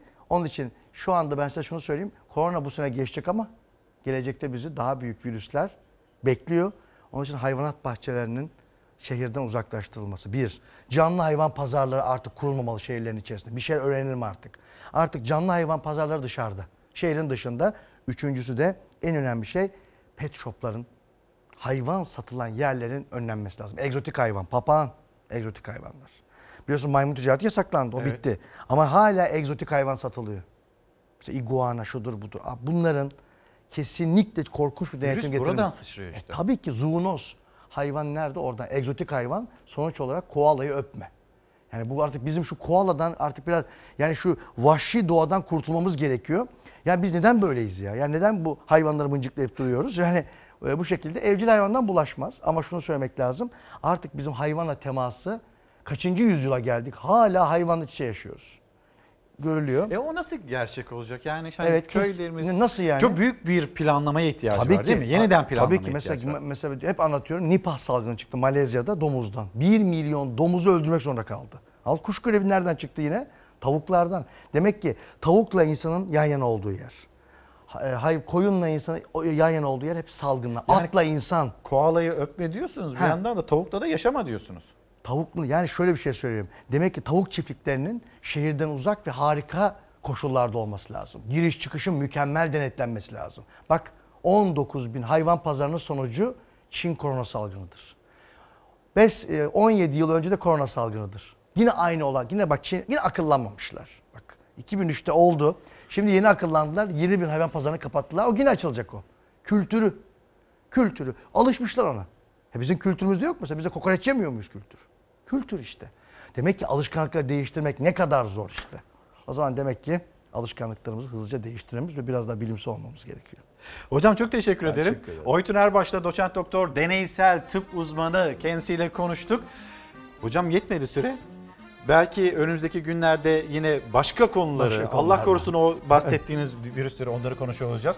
Nisan'da da bitecek demekte Sayın Hocam koalaları da öpmeyin. Bir mola döneceğiz. Efendim bir kez daha günaydın. Çalar Saat hafta sonuna nokta koyacağız. Bir hatırlatmamız var. Hemen onu da gösterelim. Nedir diyecek olursanız Sebahat Özaltın Ladies Golf Turnuvası e, 8 Mart Dünya Kadınlar Günü'nde tüm golf tutkunu kadınları davet ediyorlar. Bunun bilgilendirmesini yapmış oldum. Bu arada çok sağ olun. Çok teşekkür ederiz. Hem e, Türk Metal Sendikası'na hem Türk İş ailesine ve bizi Emek Dostu Televizyoncu ödülüne layık görmüşsünüz. Çok sağ olunuz. Biz her zaman durduğumuz yerde emekçinin, işçinin yanında olmaya devam edeceğiz. Ve işte dünyayı avucunun üzerinde tutan emekçiler, onların adına, kanalımız adına Çalar Saat hafta sonu ekibi adına alıyoruz bu ödülü. Çok sağ olunuz. Ve kitaplarımız Sen Nasılsın? Oya Özer'in kitabı ve Hokus Pokus Güneş Altunkaş diyor ki kitabın içinde Güneş Altuntaş keşke kadın ve çocuk cinayetlerini bir hokus pokusla yok edebilsek. Keşke. Keşke bunu başarabilsek. Efendim kapatıyoruz. Her zamanki gibi teşekkürümü sizlere. Bizi izlediğiniz için teşekkür ederiz. Güzel bir pazar günü olsun.